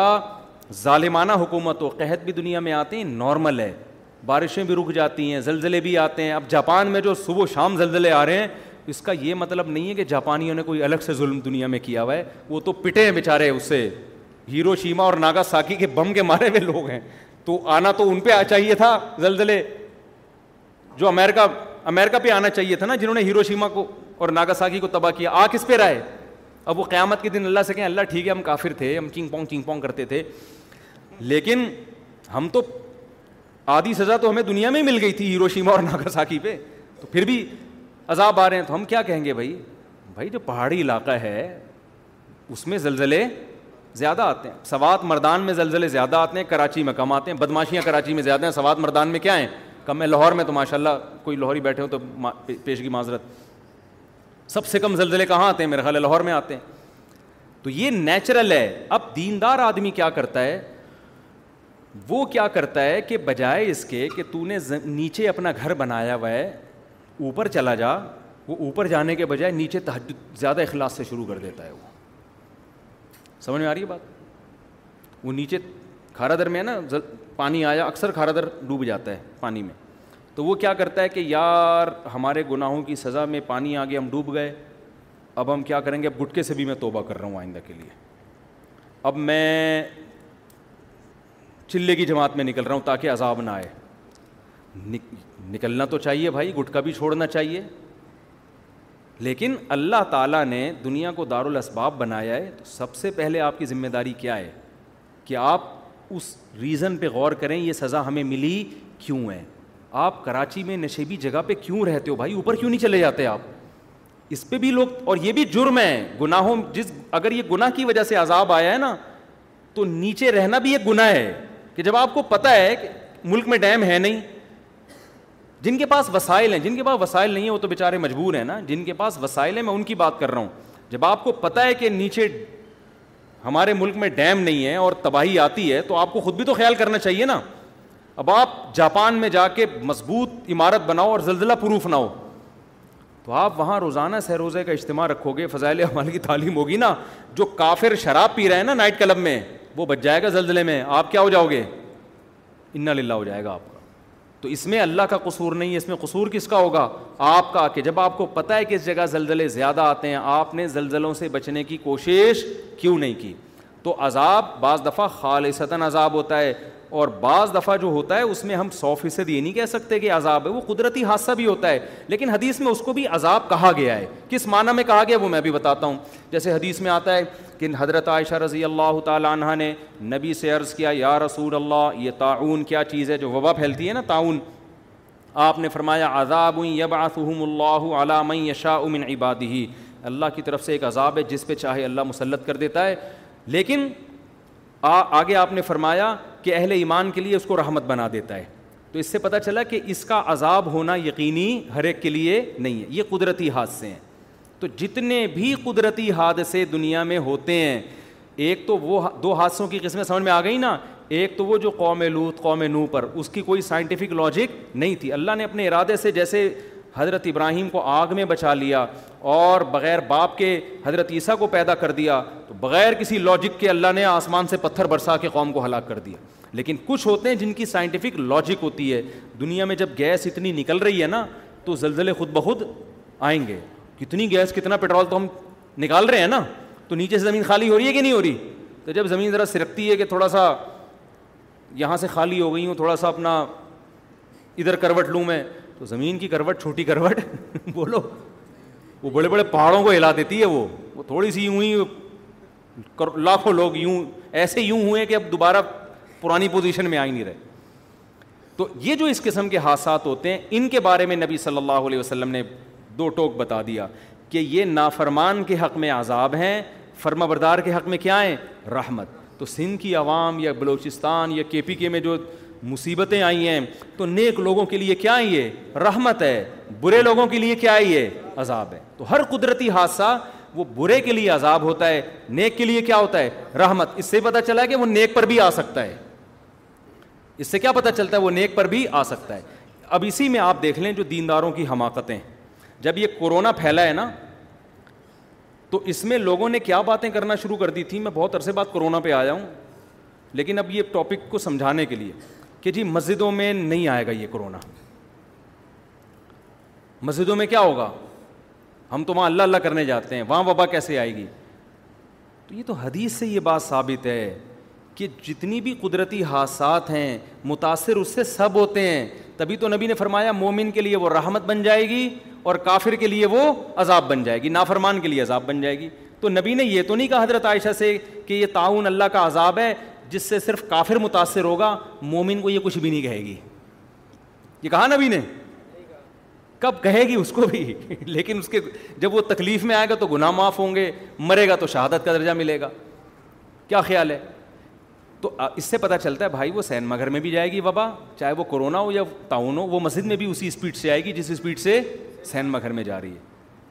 تو لہٰذا اگر سینما گھر میں احتیاط کرنی ہے تو کہاں مسجد میں بھی اسی طرح احتیاط کرنی ہے اب آپ یہ کہہ سکتے ہیں کہ جب نبی نے کہہ دیا کہ یہ وبا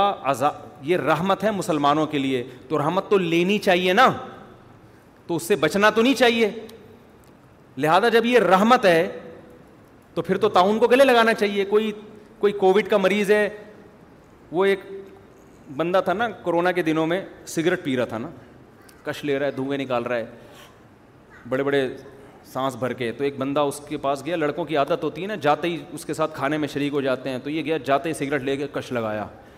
اور کہا مجھے لگ رہا ہے تو بڑی ٹینشن میں ہے میں چاہ رہا ہوں تیری ٹینشن میں تیرے ساتھ شریک ہو جاؤں سٹا لگا کے بول رہا کیا کر کیا ہوا تو ٹینشن کیا ہے کہہ رہا ٹینشن یہ ہے کہ مجھے کرونا ہوا ہوا ہے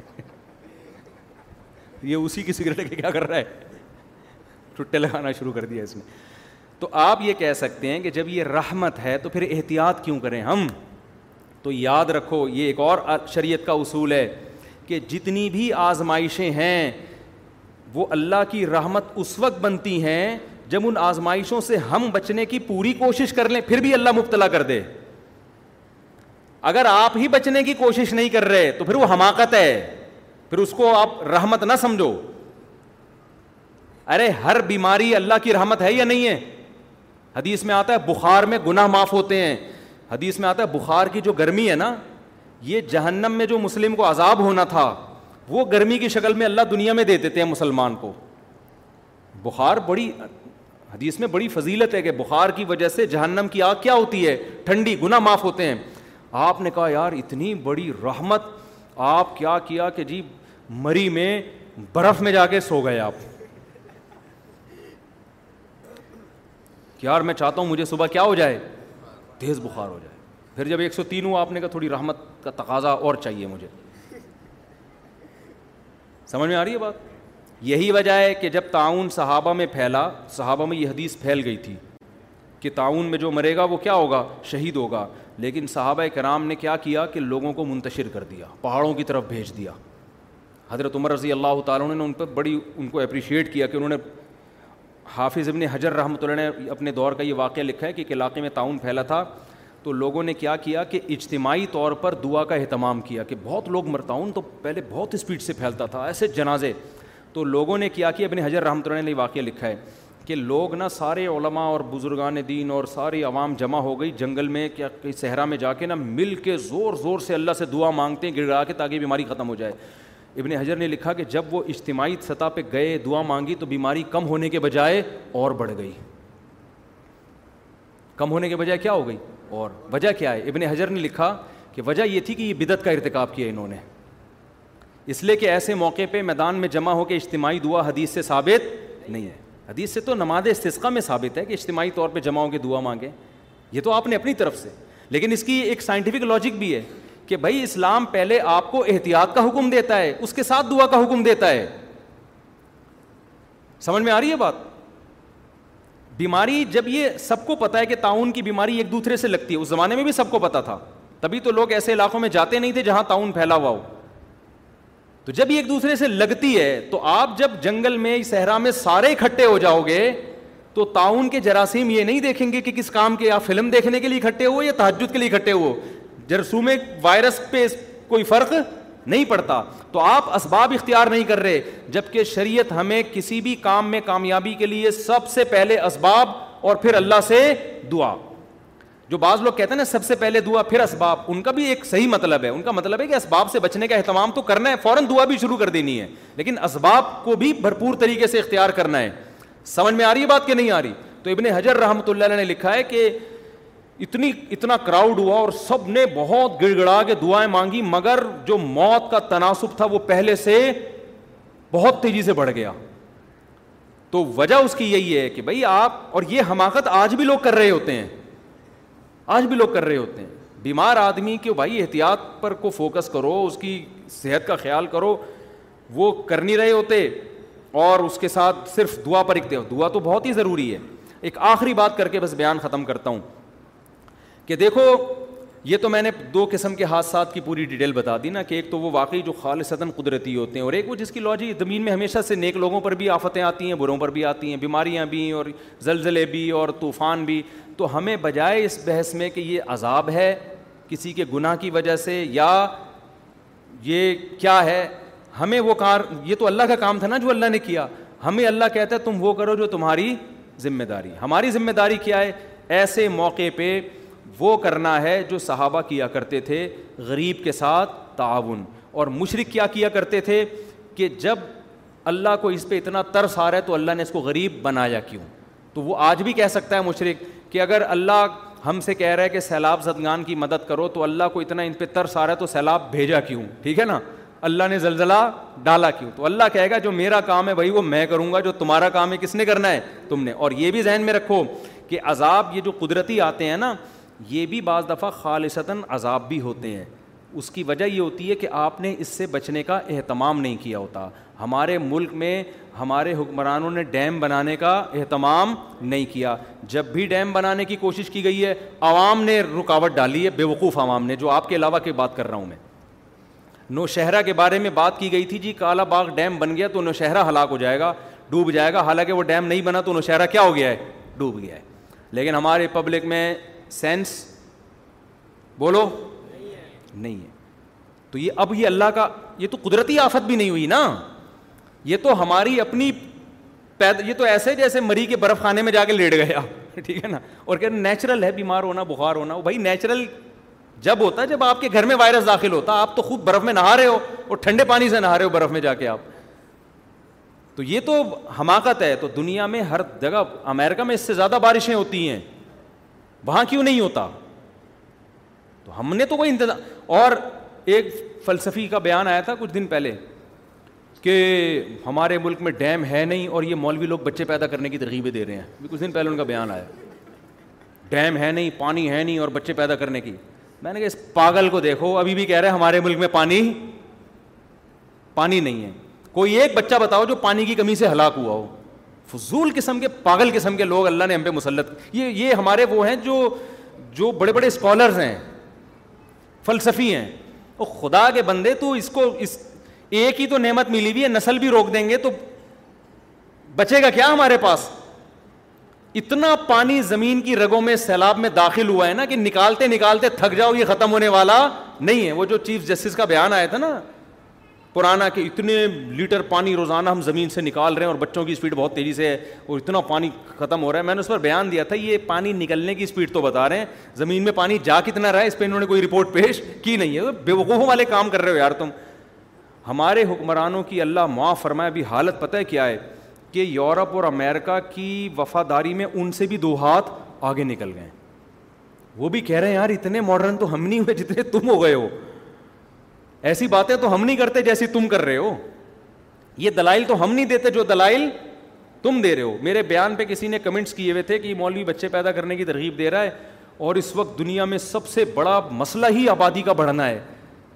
بھائی یہ باتیں انگریز نہیں کر رہا انگریز سے پوچھو گے وہ یونائٹڈ نیشن کی رپورٹ ہے کہ اس وقت دنیا میں آبادی کا ریشو خطرناک حد تک گر گیا ہے سالوں کے پاس نہ کمبختوں کے پاس کوئی رپورٹ ہے نہ گورے کا پتا کہ وہ کہہ کیا رہا ہے اور بیٹھ کے پھینک بس مولوی کا بیان آ گیا نا تو وہ سمجھتے ہیں دقیان اسی پر مبنی ہوگا یونائٹیڈ نیشن کی رپورٹ آئی ہے یہ بی بی سی میں شاید میں نے خود پڑھی ہے کہ بچوں کی جو گروتھ ریشو ہے نا وہ خطرناک حد تک گر گیا ہے دیکھو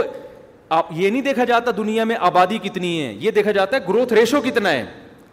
وجہ اس کی یہ کہ دنیا میں ایک اسٹیبل لائف کے لیے بوڑھوں کا اتنا ریشو اس کے مقابلے میں جوان جوانوں کا اس اس سے ڈبل کم از کم ریشو ہونا چاہیے کم سے کم تاکہ وہ بوڑھے قوم پہ بوجھ نہ بنے اب ریشو جو دنیا جس طرف جا رہی ہے نا بوڑھوں کا بڑھتا جا رہا ہے جوانوں کا یا تو کم ہو رہا ہے یا اتنا ہی ہے اوور آل دنیا کو دیکھا جائے تو یہ تباہی کی طرف جا رہی ہے تبھی تو امریکہ کینیڈا اور اتنے بڑے بڑے ملکوں میں بچوں کے پیدا کرنے پر کوئی پابندی نہیں ہے وہ تو پیسے دے رہے ہیں یار آسٹریلیا میں بچہ پیدا کرنے پر پیسے ملتے تھے تو پاکستانیوں نے اس کے علاوہ سارے کام چھوڑ دیے وہاں جا کے تو آسٹریلیا نے ایک لا چینج کر لیا کہ یار یہ کم وقت تو آگے کچھ کر ہی نہیں رہے سوائے بچے پیدا کرنے کے تو میں جب آسٹریلیا گیا میں نے ان کو کہا کہ بھائی آپ نے کو گورنمنٹ نے الاؤنس دینا بند کر دیے تو اس سے آپ کی اسپیڈ پہ فرق نہیں آنا چاہیے آپ دوسرا کام بھی کریں لیکن اسپیڈ آپ وہی رکھیں جو آپ کی ماضی میں ٹھیک ہے ٹھیک ہے اسپیڈ کیوں اتنا بڑا کنٹری آسٹریلیا برساتی مینڈکوں کی طرح بھی بچے پیدا ہوں بھرنے والا نہیں ہے پانچ پانچ گھنٹے تو ایک شہر سے دوسرے شہر جانے میں لگتے ہیں بلوچستان جا کے دیکھ لو یار اسپیس ہی اسپیس ہے اور یہ کہہ رہے ہیں ملک میں جگہ جنگل وہ جگہ نہیں ہے اسپیس کم ہے گراؤنڈ کراچی سے حیدرآباد چلے جاؤ نا اتنی اسپیس ہے آدمی کہتا ہے کتنی بھی اسپیڈ سے اور پوری دنیا کو دیکھو تو کیا ہوگا حال بالکل ان کو صرف مولویوں سے نفرت ہے یہ سمجھتے ہیں مولوی پڑھے لکھے نہیں ہیں ان کو معلومات نہیں ہے بھائی جو چیز مشاہدے سے نظر آ رہی ہے اس میں کیا آپ کو کیلکولیشن کرنے کی ضرورت ہے تو فضول قسم کی باتیں تو وہ ایک نے پھینک دی تھی ہمارے چیف جسٹس صاحب نے کہ زمین سے اتنا پانی اتنے وہ کیلکولیشن بتاتا ہوں اتنے کروڑ گیلن نکل رہا ہے بیٹا اب تو مر گئے اگلے سال تو جا کتنے کروڑ گیلن رہا ہے ابھی جو زمین کی رگوں میں اس بارشوں میں پانی گیا ہے نا نسلیں کھا پی سکتی ہیں یہ پانی اور اگر ڈیم بنے ہوئے ہوتے کتنی بجلی پیدا ہوتی اس میں جو ہے نا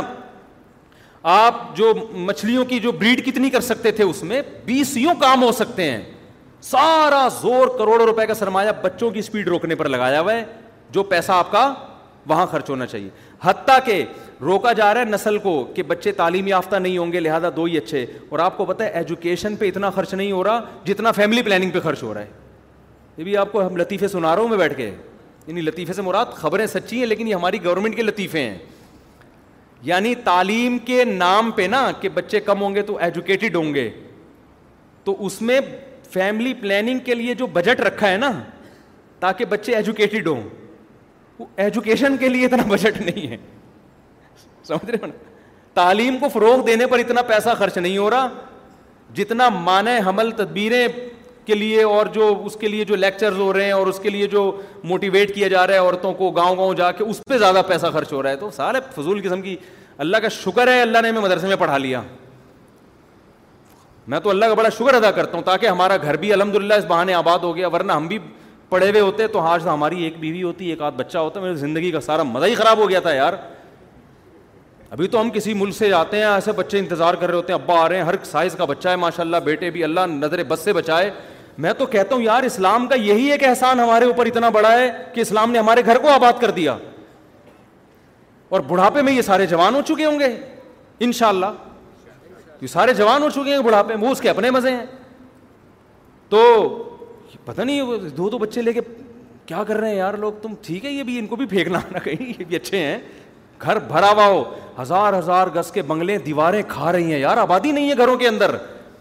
بڑھاپے میں اپنے مزے بہویں ہوں گی ان کے بچے ہوں گے دادا پٹھانوں میں جا کے پشاور میں دیکھو دادا کے مزے ایسے ہیں آپ مائیکل جیکسن کے مزے بھول جاؤ گے میں تو دیکھتا ہوں نا جا کے پٹھانوں میں پشاور مردان ہو ایک دادا بیٹھا ہوگا وہ میرا پوتا ہے وہ نواسا یہ آٹھ چاچے ہیں یہ نہیں اتنی بڑی فیملی ہوتی دادا بیٹھ کے کھا رہا ہوتا ہے اکیلا اور عزت بھی مل رہی ہوتی ہے اس کو تو خیر اب یہ تو ٹاپک میں کئی بار چھیڑ چکا ہوں کہاں سے کہاں چلے ہم جو اصل بات کہہ رہے تھے غریبوں کو کھانا کھلا دیا ہاں آخری بات جو ہے نا وہ یہ رہ گئی تھی کہ ہمارے ہمارے یعنی سبق کے لیے ہمیں ہر مصیبت کو اپنے لیے عذاب ہی سمجھنا چاہیے یہ شریعت کی تعلیم ہے چاہے حقیقت میں وہ عذاب ہو یا نہ ہو ہمیں یہ سمجھنا چاہیے میں اسے ایک مثال سے سمجھاتا ہوں جب کراچی کے حالات خراب ہوئے تھے نا تو علماء بہت کہہ رہے تھے یہ بدعمالیاں جن کی سزا مل رہی ہیں بالکل ٹھیک بات تھی یہ بدعمالیوں کی سزا اور یہ جو سیلاب آیا ہے اس میں یہ جو میں کہہ رہا ہوں نا کہ یہ ضروری نہیں کہ عذاب ہو تو یہ بھی ضروری نہیں کہ عذاب نہ ہو عین ممکن ہے کہ یہ کیا ہو عذاب بھی ہو ہمیں کیا کرنا ہے تو ہمارے حضرت فرمایا کرتے تھے کہ ہم میں سے ہر آدمی کو سوچنا چاہیے دنیا میں کہیں بھی آفت آئے تو ہمیں یہی سوچنا چاہیے یہ عذابی ہے اور کسی اور کے گناہوں کی سزا نہیں بلکہ میرے گناہوں کی سزا ہے یہ آپ کے یہ اللہ ہم سے چاہتا ہے کہ بے شک وہ کسی اور کے گناہ کی سزا ہے یا سزا نہیں بھی یہ قدرتی حادثہ ہے لیکن جس کے دل میں اللہ کا خوف ہوتا ہے وہ یہ سمجھتا ہے کہ یہ عذاب ہی ہے اور یہ میرے گناہوں کی وجہ سے وہ اپنے گناہوں کا استحظار کرتا ہے دیکھو نبی سے بڑھ کر دنیا میں کوئی ہو سکتا ہے حدیث میں آتا ہے جب بھی مدینہ میں گہرے بادل آتے تھے آپ صلی اللہ علیہ وسلم خوف زدہ ہو جاتے اور مسجد میں جا کے دعائیں مانگنا شروع کر دیتے حالانکہ گہرے بادل آنا کیا ہے نیچرل ہے اور نبی سے تو کوئی گناہ ہوتا ہی نہیں ہے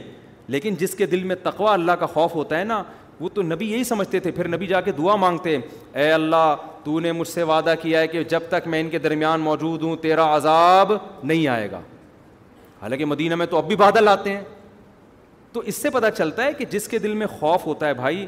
وہ تو ہر مصیبت کو اپنے گناہ کی سزا سمجھتے سمجھنا ہمیں یہ تو میں نے ایک نالج کے لیے ایک پورا بیان کیا جب کراچی کے حالات خراب ہوئے تھے بہت قتل و غارت ہو رہا تھا حضرت بار بار ہمیں نصیحت کرتے تھے کہ دیکھو یہ گناہوں کا عذاب ہے جو کہ کسی اور کے گناہوں کا عذاب اپنے بارے میں انسان خوش فہمی مبتلا ہو جاتا ہے میں تو بڑا نیک ہوں میں تو تحجد گزار ہوں میں تو نمازی ہوں میں تو حاجی ہوں میں تو یہ ہوں فرمایا سمجھو یہ میرے گناہوں کا عذاب ہے تو حضرت کہتے ہیں میں یہ سمجھتا ہوں مجھ سے کوئی کوتاہی ہوئی ہے جس کا یہ عذاب ہے تو استحظار ہم سب کو یہی کرنا چاہیے کچھ بھی آفت آ رہی ہے اپنے گھربان میں جھانکے بھائی شاید یہ میرے سے کوئی غلطی ہوئی ہے جس کا یہ عذاب اگر کوئی عالم بہت نیک ہے کوئی گناہ نہیں ہو رہا اس سے وہ یہ سمجھے میں تبلیغ میں کوتاہی کر رہا ہوں جتنا میرے ذمے تھا حق بیان کرنا میں اتنا حق بیان نہیں کر رہا جس کی وجہ سے یہ عذاب ہے تو سمجھنا ہم سب کو یہی چاہیے کہ یہ میرے گناہوں کی سزا ہے لہٰذا اللہ سے توبہ اور استغفار کرنا چاہیے اس کا فائدہ کیا ہوگا اگر یہ واقعی آپ کی گناہوں کی سزا ہے توبہ استغفار سے معاف ہوگی نہیں ہے تو توبہ استغفار کرنے پہ کوئی ٹیکس لگتا ہے کیا آپ کے درجات کیا ہو جائیں گے بلند ہو جائیں گے اللہ کی نظر میں مقام بڑھ جائے گا اللہ کہے گا سزا اس کو ملی ہے گناہ اس کے تھے اور یہ بندہ میرے کتنا خوف رکھتا ہے کہ یہ سمجھ رہا ہے کہ یہ میرے گناہوں کی اس سے اللہ کا قرب آپ کو کیا ملے گا اور زیادہ ملے گا اللہ تعالیٰ سمجھنے کی عمل کی توفیق عطا فرمائے بہت لمبی بات ہو گئی جلی علی بھی مفتی صاحب حال ہی میں ایک لڑکی کا انتہائی ظالمانہ اور بے ایمانہ قتل ہوا ہے اور قتل کرنے والا اس کا شوہر تھا یہ قتل کرنے والا لڑکا اور قتل ہونے والی مظلوم لڑکی انتہائی اور بچے انتہائی اونچے طبقے سے تعلق رکھتے ہیں اور انتہائی طاقتور خاندان سے تعلق رکھتے ہیں ہاں ان میں سر میں پڑھتا ہوں نا تاکہ پورا پڑھ بھی لوں اور آپ لوگ سن بھی لیں ورنہ پورا خبرنامہ لگے گا نا یہ جو خبریں آتی ہیں نیوز چینل کی پوری سنی جاتی ہیں کسی سے اگر یہ سر میں شروع کر دیں تو پھر سن لی جائیں گی اچھا میرے بھائی اس ظلم پر کچھ بات فرما دیں سوال یہ ہے کہ کیا وجہ ہے کہ اتنی مضبوط اور اونچے خاندان سے تعلق رکھنے والی عورتیں بھی مردوں کے ظلم و ستم سے محفوظ نہیں ان حالات کو بنیاد بنا کر جو لبرل طبقہ پاکستان کو گالیاں دینا شروع کر دیتا ہے اس پر بھی بات فرمائیں لبرل طبقہ پاکستان کو گالیاں دیتا ہے کہ دیکھو تمہارے ملک میں عورتیں قتل ہو رہی ہیں دیکھو تمہارے ملک میں مرد ایسے ظالم ہیں تو کس قسم کے مرد ظالم ہیں وہی ظالم ہیں جو آپ کے کلچر سے متاثر ہیں تو یہ جو لبرل طبقہ کہتا ہے نا پاکستان ایک دقیانوس ملک ہے پاکستان میں وہی لوگ ظالم ہیں جو آپ کے کلچر کو فالو کر رہے ہیں یورپ کو فالو کر رہے ہیں جو مذہب کو فالو کر رہے ہیں نا آپ ذرا ان کے گھروں کے حالات جا کے دیکھو آپ کو پتہ چلے گا وہ تو پسے ہوئے انڈے اور پیاز اور ٹماٹر کے بوجھ میں پسے ہوئے ہیں وہ سمجھ رہے ہو اور یہ خاتون تو بہت پاورفل خاتون تھی نا تین چار لاکھ روپے کہتے ہیں ان کی سیلری تھی پھر بھی مرد نے ظلم کر کے مار دیا اس سے پتہ چلتا ہے پاورفل کون ہوتا ہے وہ آدمی ہی ہوتا ہے تو عورت کو آدمی کے برابر قرار دینے سے کچھ بھی نہیں ملنے والا ہونا یہ چاہیے جو اسلام نے کیا ہے اسلام نے مرد کو سپیریئر مانا ہے لیکن اس کو حکم دیا ہے کہ اپنی ماتحت بیوی کے ساتھ اچھا سلوک کرے جب آپ دونوں کو ایک جیسے کٹہرے میں لا کے کھڑا کرو گے تو نقصان کیا ہوگا کہ پھر عورت کا نقصان ہوگا مرد نہیں مانتا اس بات کو وہ ظلم کرے گا اس کے اوپر وہ چھوڑ کے چلا جائے گا اس کو وہ حقوق ادا نہیں کرے گا تو لبرل گھروں میں یہ فسادات زیادہ ہیں دیندار گھروں میں کم ہے میں یہ نہیں کہہ رہا دیندار گھروں میں بالکل بھی نہیں ہے لیکن ان کا ریشو بہت کم ہے اور یہ جو لبرل گھرانے ہیں نا ان گھروں میں یہ فسادات زیادہ ہیں تو اس لیے اسلام کو فالو کرو گے نہ پینے پلانے کی عادت ہوگی نہ دماغ جتنی نشے کی چیزیں ہیں نا آپ کو ڈپریشن کی طرف لے کے جاتی ہیں انسان پیتا اس لیے کہ میں ڈپریشن سے نکلوں گا نکلتا وکلتا کوئی بھی نہیں ہے اور چلا جاتا ہے ڈپریشن میں نیند کی گولیاں جو لوگ زیادہ کھاتے ہیں بار بار کھاتے رہتے ہیں تو کیا نیند سیٹ ہو جاتی ہے ان کی ان کی تو نیند کا سیٹ اپ ہی کیا ہو جاتا ہے خراب جس دن نیند کی گولی نہیں ملی وہ تین تین دن تک جاگتا رہے گا سمجھ رہی ہے بات ہاں کبھی کوئی بہت تھکاوٹ ہو کوئی بڑا مسئلہ ہے تو ایک الگ بات ہے لیکن شراب تو پھر بھی حلال نہیں ہے نیند کی گولی پر شراب کو قیاس نہ کرے کہ کبھی ایک دم بہت ٹینشن تھی تو دو پی لوں شراب تو نقصان ہی دے گی آپ کو تو اس لیے لبرلزم کی طرف جو ہمارا ہماری سوسائٹی جا رہی ہے نا جو ہمارا معاشرہ جا رہا ہے اس کے یہ فسادات ہیں یہی کام کسی مولوی نے کیا ہوتا تو میڈیا نے اتنا اچھالا ہوتا اتنا اچھالا ہوتا یہ مولوی ایسے یہ حالانکہ اگر کوئی مولوی یہ کام کر رہا ہوتا ہے تو وہ بھی صرف گیٹ اپ اس کا مولویوں والا ہوتا ہے حقیقت میں وہ مذہب کو فالو نہیں کر میں بہت سے لوگ جانتا ہوں داڑھی رکھی ہوئی ہے شلواریں یہاں تک ہیں اور ایک نمبر کے کرپٹ ہیں وہ لوگ کہتے ہیں دیکھو مولوی ایسے میں کہتا ہوں اب بھائی مولوی ایسے نہیں ہے ایسے آدمی نے مولوی کا گیٹ اپ بنایا ہوا ہے میں بھی پاکٹ ویلفیئر ٹرسٹ کی مدد کے لیے گیا نا تو میرے کپڑے بھی گندے ہو گئے تھے کیچڑ پیچڑ عجیب سا حالت ہو گئی نا اچھا میں نے ایک اور ٹرسٹ کا دیکھا جب ان کی ایڈورٹائزمنٹ ہے تو بڑے سوٹ ٹائم میں نا لوگ آ کے ریکارڈ کروا رہے ہیں اسپیچ کہ بھائی یہ اس ٹرسٹ کے ساتھ تعاون کریں اچھا میرا تھا عجیب سا حلیہ ہو رہا تھا تو آج دوبارہ ویلفیئر ٹرسٹ والے آئے پاکٹ والے نا مجھے کہا کہ بھائی ایک بیان ریکارڈ کروانا ہے میں یہ کرتا پہن کے آیا گھر گیا نہا دھو کے نا یہ کرتا ورتا پہن کے کہہ رہے ہیں کیا ہو گیا آپ تو اب بڑے سیدھے سے لباس میں آتے تھے یہ آج کرتا ہوا ہے میں نے کہا یار وہ جو پہلے میں نے ویڈیو دیکھی ہے نا تو مجھے ڈر تھا کہ لوگ میرے ساتھ ہی تعاون نہ شروع کر دیں کہیں میری شکل ایسی لگ رہی تھی اس میں کہ لوگ کہیں گے حضرت لگ رہا ہے یہ بھی متاثر ہے گیٹ اپ کا بڑا فرق پڑتا ہے نا میں نے کہا کم از کم میں اپنا اولیا ایسا بناؤں بھائی میں اپنے لیے نہیں مانگ رہا میں سیلاب زدگان کے لیے مانگ رہا ہوں اور وہاں جا کے میں بار بار ساتھیوں سے کہہ رہا تھا کہ مجھے سیلاب زدگان سے زیادہ خود میں زدگان زیادہ لگ رہا ہوں اس وقت میری جو کنڈیشن ہوئی ہوئی تھی نا تو گیٹ اپ کا بڑا اثر پڑتا ہے انسان کے حلیے کا تو خیر یہ کہاں سے آ گئی بات گیٹ اپ والی بات پتہ نہیں کہاں سے آ گئی میں بات کیا کر رہا تھا تو یہ جو لیبرل لوگ ہاں میں بتا رہا تھا ایسے بڑے بڑے لوگ ہیں بڑی لوگ بھی تو بس شکل دیکھتے ہیں نا داڑھی دیکھی شلوار ٹہنے سے اوپر دیکھی جا کے پیسے پھینکنا شروع کر دیے او بھائی اس نے پیسہ کمانے کے لیے شلوار اوپر کر لیے تاکہ لوگ مجھے باقاعدہ فنڈامنٹلی سمجھیں اور بڑا نیک آدمی سمجھیں تو اس میں اس کا کیا تعلق ہے تو آپ دیکھا کرو انسان کو پرکھا کرو بس جو بھی آ گیا پیسے مانگ رہے ہیں آپ نے پکڑانا شروع کر دیا عجیب اچھا لوگ مشہور لوگوں کو کیش بہت کراتے ہیں ہم جب سے مشہور ہوئے ہیں نا اس وقت ہمیں اندازہ ہو گیا کہ مشہور لوگوں کے ساتھ سیلفیاں لے کے چندہ لینا بہت آسان کام ہے اس پہ چندہ ملتا بھی بہت ہے سیلفیاں لینے پہ میں پابندی نہیں لگا رہا یہ تو لوگوں کی محبت ہوتی ہے کہ ایک یادگار رہے گی میں کہہ رہا ہوں کسی کی بھی سیلفی میرے ساتھ دیکھ لیں اور وہ آئے اور آپ سے چندہ مانگے اور میری سیلفی دکھا رہا ہوں کہ مفتی صاحب سے میری بہت اچھی گپ شپ ہے بہت اچھی دوستی ہے جب تک میرے سے براہ راست رابطہ نہ ہو جائے آپ اس پر اعتماد نہ کریں سیلفیوں کے ذریعے مولانا طاری جمیل صاحب کو بھی بہت لوگوں نے کیش کرایا ہے اور مجھے بھی بہت لوگوں نے کیش کرایا ہے ابھی کچھ دن پہلے ہم نے ایک بندہ پکڑا ہے وہ کم بخت کر کے رہا تھا بس یہ بتا کے بیان بات ختم کرتا ہوں بہت بات ہو گئی نا لمبی وہ بندہ کیا کر رہا تھا ایسے کئی لوگ ہم نے پکڑے شروع میں ہمیں تجربہ نہیں تھا مثال کے طور پر میں کہیں بیان کے لیے جا رہا ہوں تو اس ایک بندے کا فون ہے مفتی صاحب آپ کا سنا ہے وہاں بیان ہے جی میں گاڑی لے کے آ رہا ہوں آپ کے لیے میں میں گاڑی لے آ رہا ہوں لینڈ کروزر آ گئی میرے لیے وی ایڈ آ گئی مفتی صاحب آپ کائنڈلی یہاں بیٹھے میں بڑا خوش کہ یار ماشاء اللہ اللہ نے کیا جذبہ دیا اس آدمی کو کہ میرے لیے گاڑی لے کر آیا ہے میں بیٹھ گیا وہ میرے ساتھ فرنٹ سیٹ پہ ہم دونوں اترے ہیں سیلفیاں آ رہی ہیں جی، مفتی صاحب میں جانتا بھی نہیں اس کو کون ہے میں تو بھی جانتا ہوں خدمت کر رہا ہے پھر کیا ہوا کہ کوئی بڑی شخصیت مجھ سے ملنے کے لیے آ رہی ہے مفتی صاحب ایک وہ صاحب وہ جو آپ سے ٹائم لینا چاہتے ہیں ملاقات کے لیے اچھا بھائی لے آؤ ان کے ساتھ آ گیا آ کے میری کرسی پہ بیٹھ کے تصویریں کھینچ رہی ہیں وہ سمجھ رہا ہے مفتی صاحب کا آدمی ہے میں سمجھ رہا ہوں ان کا آدمی ہے نہ ان کا ہے نہ میرا ہے اس کو پتا چلا کہ انہوں نے ملنا ہی ہے تو بیچ میں پڑھ کے خام خام ہے نا وہ بیگانی وہ کیا ہے وہ عبداللہ کی شادی میں کیا ہے وہ بیگانی شادی میں عبداللہ دیوانہ ٹھیک ہے ایسے بہت سے لوگ ہیں نہ ادھر کے ہوتے ہیں ابھی میں ایک جگہ پنجاب میں کہیں گیا کسی ولیمے کی دعوت میں بڑے بزرگ تھے تو ایک صاحب پہنچے ہوئے میں سمجھ رہا ہوں یہ ان کے آدمی ہیں اور بڑا پروٹوکول دے کے اپنے ساتھ گھما رہا ہوں زیادہ بولوں گا سمجھ جائیں گے تو میں سمجھ رہا ہوں ان کے آدمی کیونکہ مجھ سے بار بار فون پہ کہ وہ آپ کو بلا رہے ہیں حالانکہ وہ تو مجھے بلا چکے ہیں بار بار تھوڑی وہ کہیں گے اس کو ٹوپی کرائی ہوئی ہے یہ مفتی صاحب کے آدمی ہے مجھے ٹوپی کرائی ہوئی ہے میں اس کا آدمی ہوں تیسرے کو ٹوپی کرائی ہوئی ہم دونوں کے آدمی ہیں وہ ایسے کھچڑی پکی ہوئی ہے اتنا پیچیدہ سسٹم بنا دیا ہے کہ ہم سب اس کو پروٹوکول دے رہے ہیں وہاں میں اس لیے پروٹوکول دے رہا ہوں کہ بزرگ کا آدمی ہے وہ اس لیے پروٹوکول ہے مفتی صاحب کا آدمی ہے فلانا اس لیے پروٹوکول دے رہا ہے کہ ان دونوں کا آدمی ہے سمجھ میں آ رہی ہے ایسے شاطر دماغ ہے نا پاکستانی قوم اور داڑھی بڑی مونچھے صاف اور ویسے خوبصورت پگڑی اور گیٹ اپ اتنا خوبصورت پھر سب کے ساتھ سیلفیاں اور جھپیاں اور سیلفیاں اور پھر ان کو کیش کراتے ہیں وہ لوگ تو میں نے کئی لوگوں کو اس طرح پکڑا ہے ایک دن ایسا ہی ہوا ایک صاحب آ گئے وہ کسی کے ساتھ نام نہیں لوں گا وہ پھر وہ میں سمجھ رہا ہوں ان کا آدمی وہ پروٹوکول دے رہا ہوں وہ سمجھ رہے میرا آدمی وہ بھی اس کو پروٹوکول دے رہے ہیں بعد میں میں نے احتیاطاً پوچھ لیا میں نے کہا یہ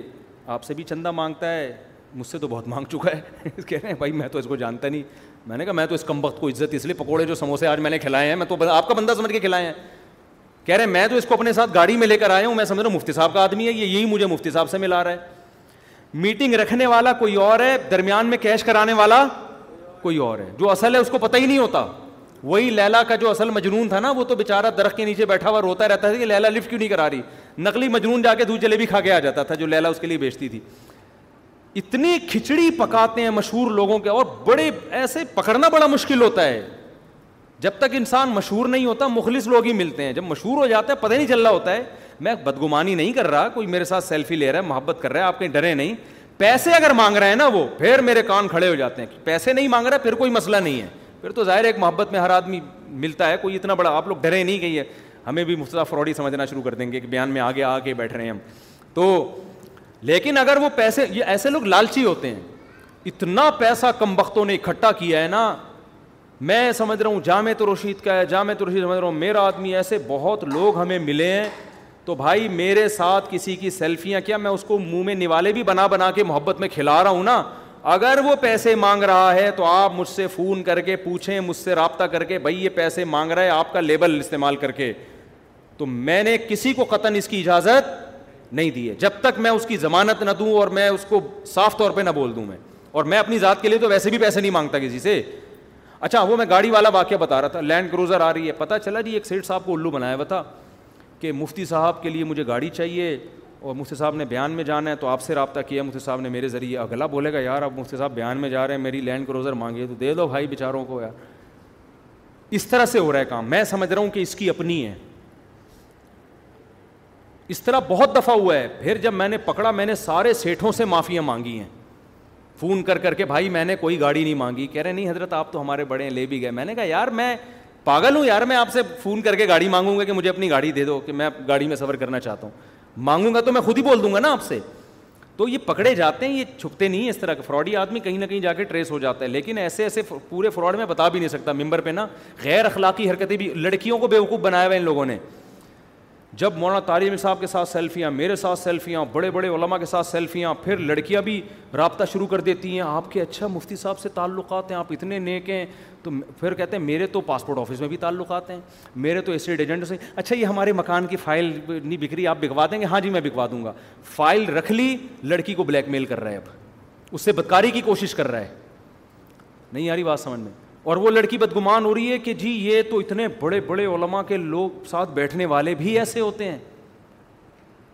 حالانکہ اس کو پہلے ہم سے پوچھنا چاہیے تھا کہ آپ مکان کی فائل کسی کو پکڑا رہی ہو ہمارے ساتھ چائے پیتا ہوا دیکھ کے کسی کو آپ کو خود خدا کا خوف نہیں ہے ایک خاتون میرے پاس آئی بےچاری بھاگ کر کہ آپ کے نام پہ ایک آدمی نے میرے مکان کی فائل لی ہے اور اب مجھے بلیک میل کر رہا ہے کہ فائل جب دوں گا جب میرے ساتھ تنہائی میں رات گزار ہوگی اور اس کی تصویریں مولانا تاریمل صاحب کے ساتھ بھی ہیں میرے ساتھ بھی اور بڑے بڑے جتنی بھی مشہور لوگ ہیں سارے علما بندہ دو نمبر ہے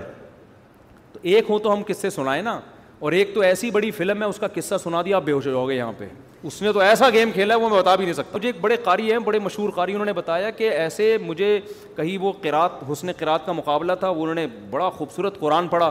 تو لوگ جوش میں آ گئے لوگوں نے کہا قاری صاحب کو ہم ہدیے دیں گے لفافے وہ بھی ڈالر میں بھر بھر کے دینا شروع کر رہے ہیں ایک چمچہ بن گیا میرا ارے قاری صاحب ارے بھائی لائیے لائیے جس نے بھی دینا ہے کہہ رہے میں چپ بیٹھا ہوں کہ یہ ہے کون بول بھی نہیں سکتے پتہ چلا پی گیا نا بہت سارے پیسے جب لوگوں نے پھر بتایا تو اس کو پکڑ کے اب کیا پتہ چلے گا کھا گیا وہ ایک چھکا مارا اس نے پتہ نہیں ماشاء اللہ کتنے اس طرح لوگوں کو بیوقوف بنا رہا ہوگا تو ہمارے ملک میں دوسرے ملکوں میں بھی الحمد للہ مسلمانوں میں اگر یہ صحیح طرح کہا جائے نا تو مسلمانوں میں الحمد للہ ٹیلنٹ اللہ نے کوٹ کوٹ کے دیا ہے تو آپ کسی کے نام پہ بھی بیوقوف نہ بنے مالی معاملات میں ٹرسٹوں کے ساتھ تعاون کیا کریں جن کے باقاعدہ اکاؤنٹنگ کا ایک سسٹم ہے میرے تو پرسنل اکاؤنٹ میں لوگوں نے ویلفیئر ٹرسٹ کے لیے پیسے بھیجنا شروع کیے تھے میں نے ان کو اکاؤنٹ کا نمبر دیا بھائی میرے پرسنل اکاؤنٹ میں جب آپ پاکٹ ویلفیئر ٹرسٹ کے ساتھ تعاون کر رہے ہیں تو ٹرسٹ کا نمبر دیا ہوا ہے نا ہم نے ڈائریکٹ سیدھا وہیں بھیجے نا آپ یہاں سے میں پھر ادھر ٹرانزیکشن ہوگی ٹیکس تو مجھے بھرنا پڑتا ہے اب جتنی بھی ٹرانزیکشن ہو رہی ہے ٹیکس میں اپنی جیب سے بھر رہا ہوں اس میں اچھی بات ہے چلو مجھے بھی ثواب مل جائے گا لیکن ایک بتا رہا ہوں بات آپ کو تو میرے پرسنل اکاؤنٹ میں اگر کسی نے بھیجنا ہے تو پھر وہی رقم بھیجے جو جو آپ مجھ پر اعتماد کر کے بھیجنا چاہ رہے ہیں اگر آپ کسی اور پہ پاکٹ ویلفیئر ٹرسٹ میرا ذاتی ٹرسٹ نہیں ہاں مجھے اعتماد بہت ہے اور میں بہت ساری رقمیں خود پرسنلی بھی انہیں کو دیتا ہوں تو ڈائریکٹ انہیں کو اور تو مالی معاملات میں بھائی کسی کی داڑھی پگڑی چہرے کا نور وور دیکھنے کی بالکل بھی ضرورت نہیں ہے اس میں آپ کو جب تک اس کے ساتھ رہیں مالی معاملات میں پورا اعتماد نہیں ہوتا آپ اور اسسٹنٹ وسسٹنٹ کے چکروں میں بالکل نہ پھنسیں جب تک اناؤنسمنٹ نہیں ابھی میں نے کل کسی طالب علم کو آڈیو بھیجی کہ ماشاء اللہ آپ نے بڑا اچھا کام کیا آپ تو میرے اسسٹنٹ بن کے آپ نے کام کیا ایک دم میں نے پھر وہ ویڈیو ڈیلیٹ کر دی میں نے کہا ایسا نہ ہو کل اس کا میٹر شارٹ ہو جائے اور یہ دنیا کو بتایا مفتی صاحب نے مجھے اپنا اسسٹنٹ بولا ہے اور پتہ نہیں ہزاروں لوگوں کو نا وہ اسسٹنٹ پنے پہ الو نہ بنا میں نے وہ فوراً ڈیلیٹ کی میں نے کہا آپ نے بہت اچھا کام کیا بس اتنا تو یہ بڑی احتیاط کرنی پڑتی ہے مشہور لوگوں کے ساتھ چونا بہت لگایا جاتا ہے اور مولانا تعلیم صاحب کے ساتھ تو نقلیں اتار اتار کے لوگوں نے پیسے اکٹھا کیا ہے ان کے ساتھ بہت بیوقوف بنایا ہے اور یہ جو عریب قریب گھوم رہے ہوتے ہیں نا وہ زیادہ الو بنا رہے ہوتے ہیں اس لیے اب میں نے اس کا بھی التظام کیا کہ اپنے قریب قریب میں اس طرح کے لوگوں کو چھوڑوں نہیں میرے جو ایڈمن ہیں وہ تو ایک نمبر کے خاندانی لوگ ہیں یہ جو بیچارے کیمرہ مین اور اس طرح کے یہ تو ایک نمبر خاندانی لوگ ہیں پرانے لوگ ہیں اپنے ہم جب مشہور نہیں تھے اس وقت سے ہمارے ساتھ ہیں لیکن پیسہ کوئی بھی آپ سے مانگ رہا ہے نا کسی بھی عنوان سے مانگ رہا ہے تو آپ جب تک مجھ سے کنفرم نہ کر لیں آپ کو اس کو پیسہ دینے کی قطن اجازت نہیں ہے سمجھ رہے ہو اس میں بڑا فراڈ ہوتا ہے سبحان کلامدگی نشید اللہ تو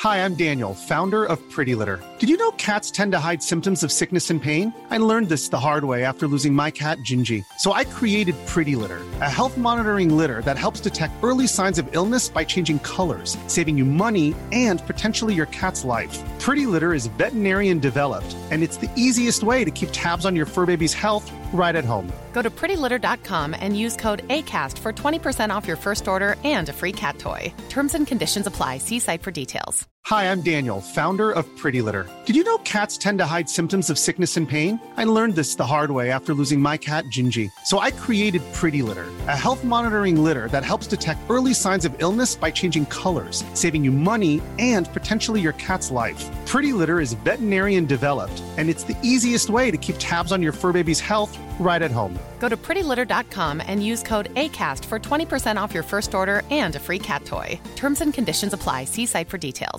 Mom deserves the best, and there's no better place to shop for Mother's Day than Whole Foods Market. They're your destination for unbeatable savings, from premium gifts to show-stopping flowers and irresistible desserts. Start by saving 33% with Prime on all body care and candles. Then get a 15-stem bunch of tulips for just $9.99 each with Prime. Round out Mom's menu with festive rosé, irresistible berry chantilly cake, and more special treats. Come celebrate Mother's Day at Whole Foods Market.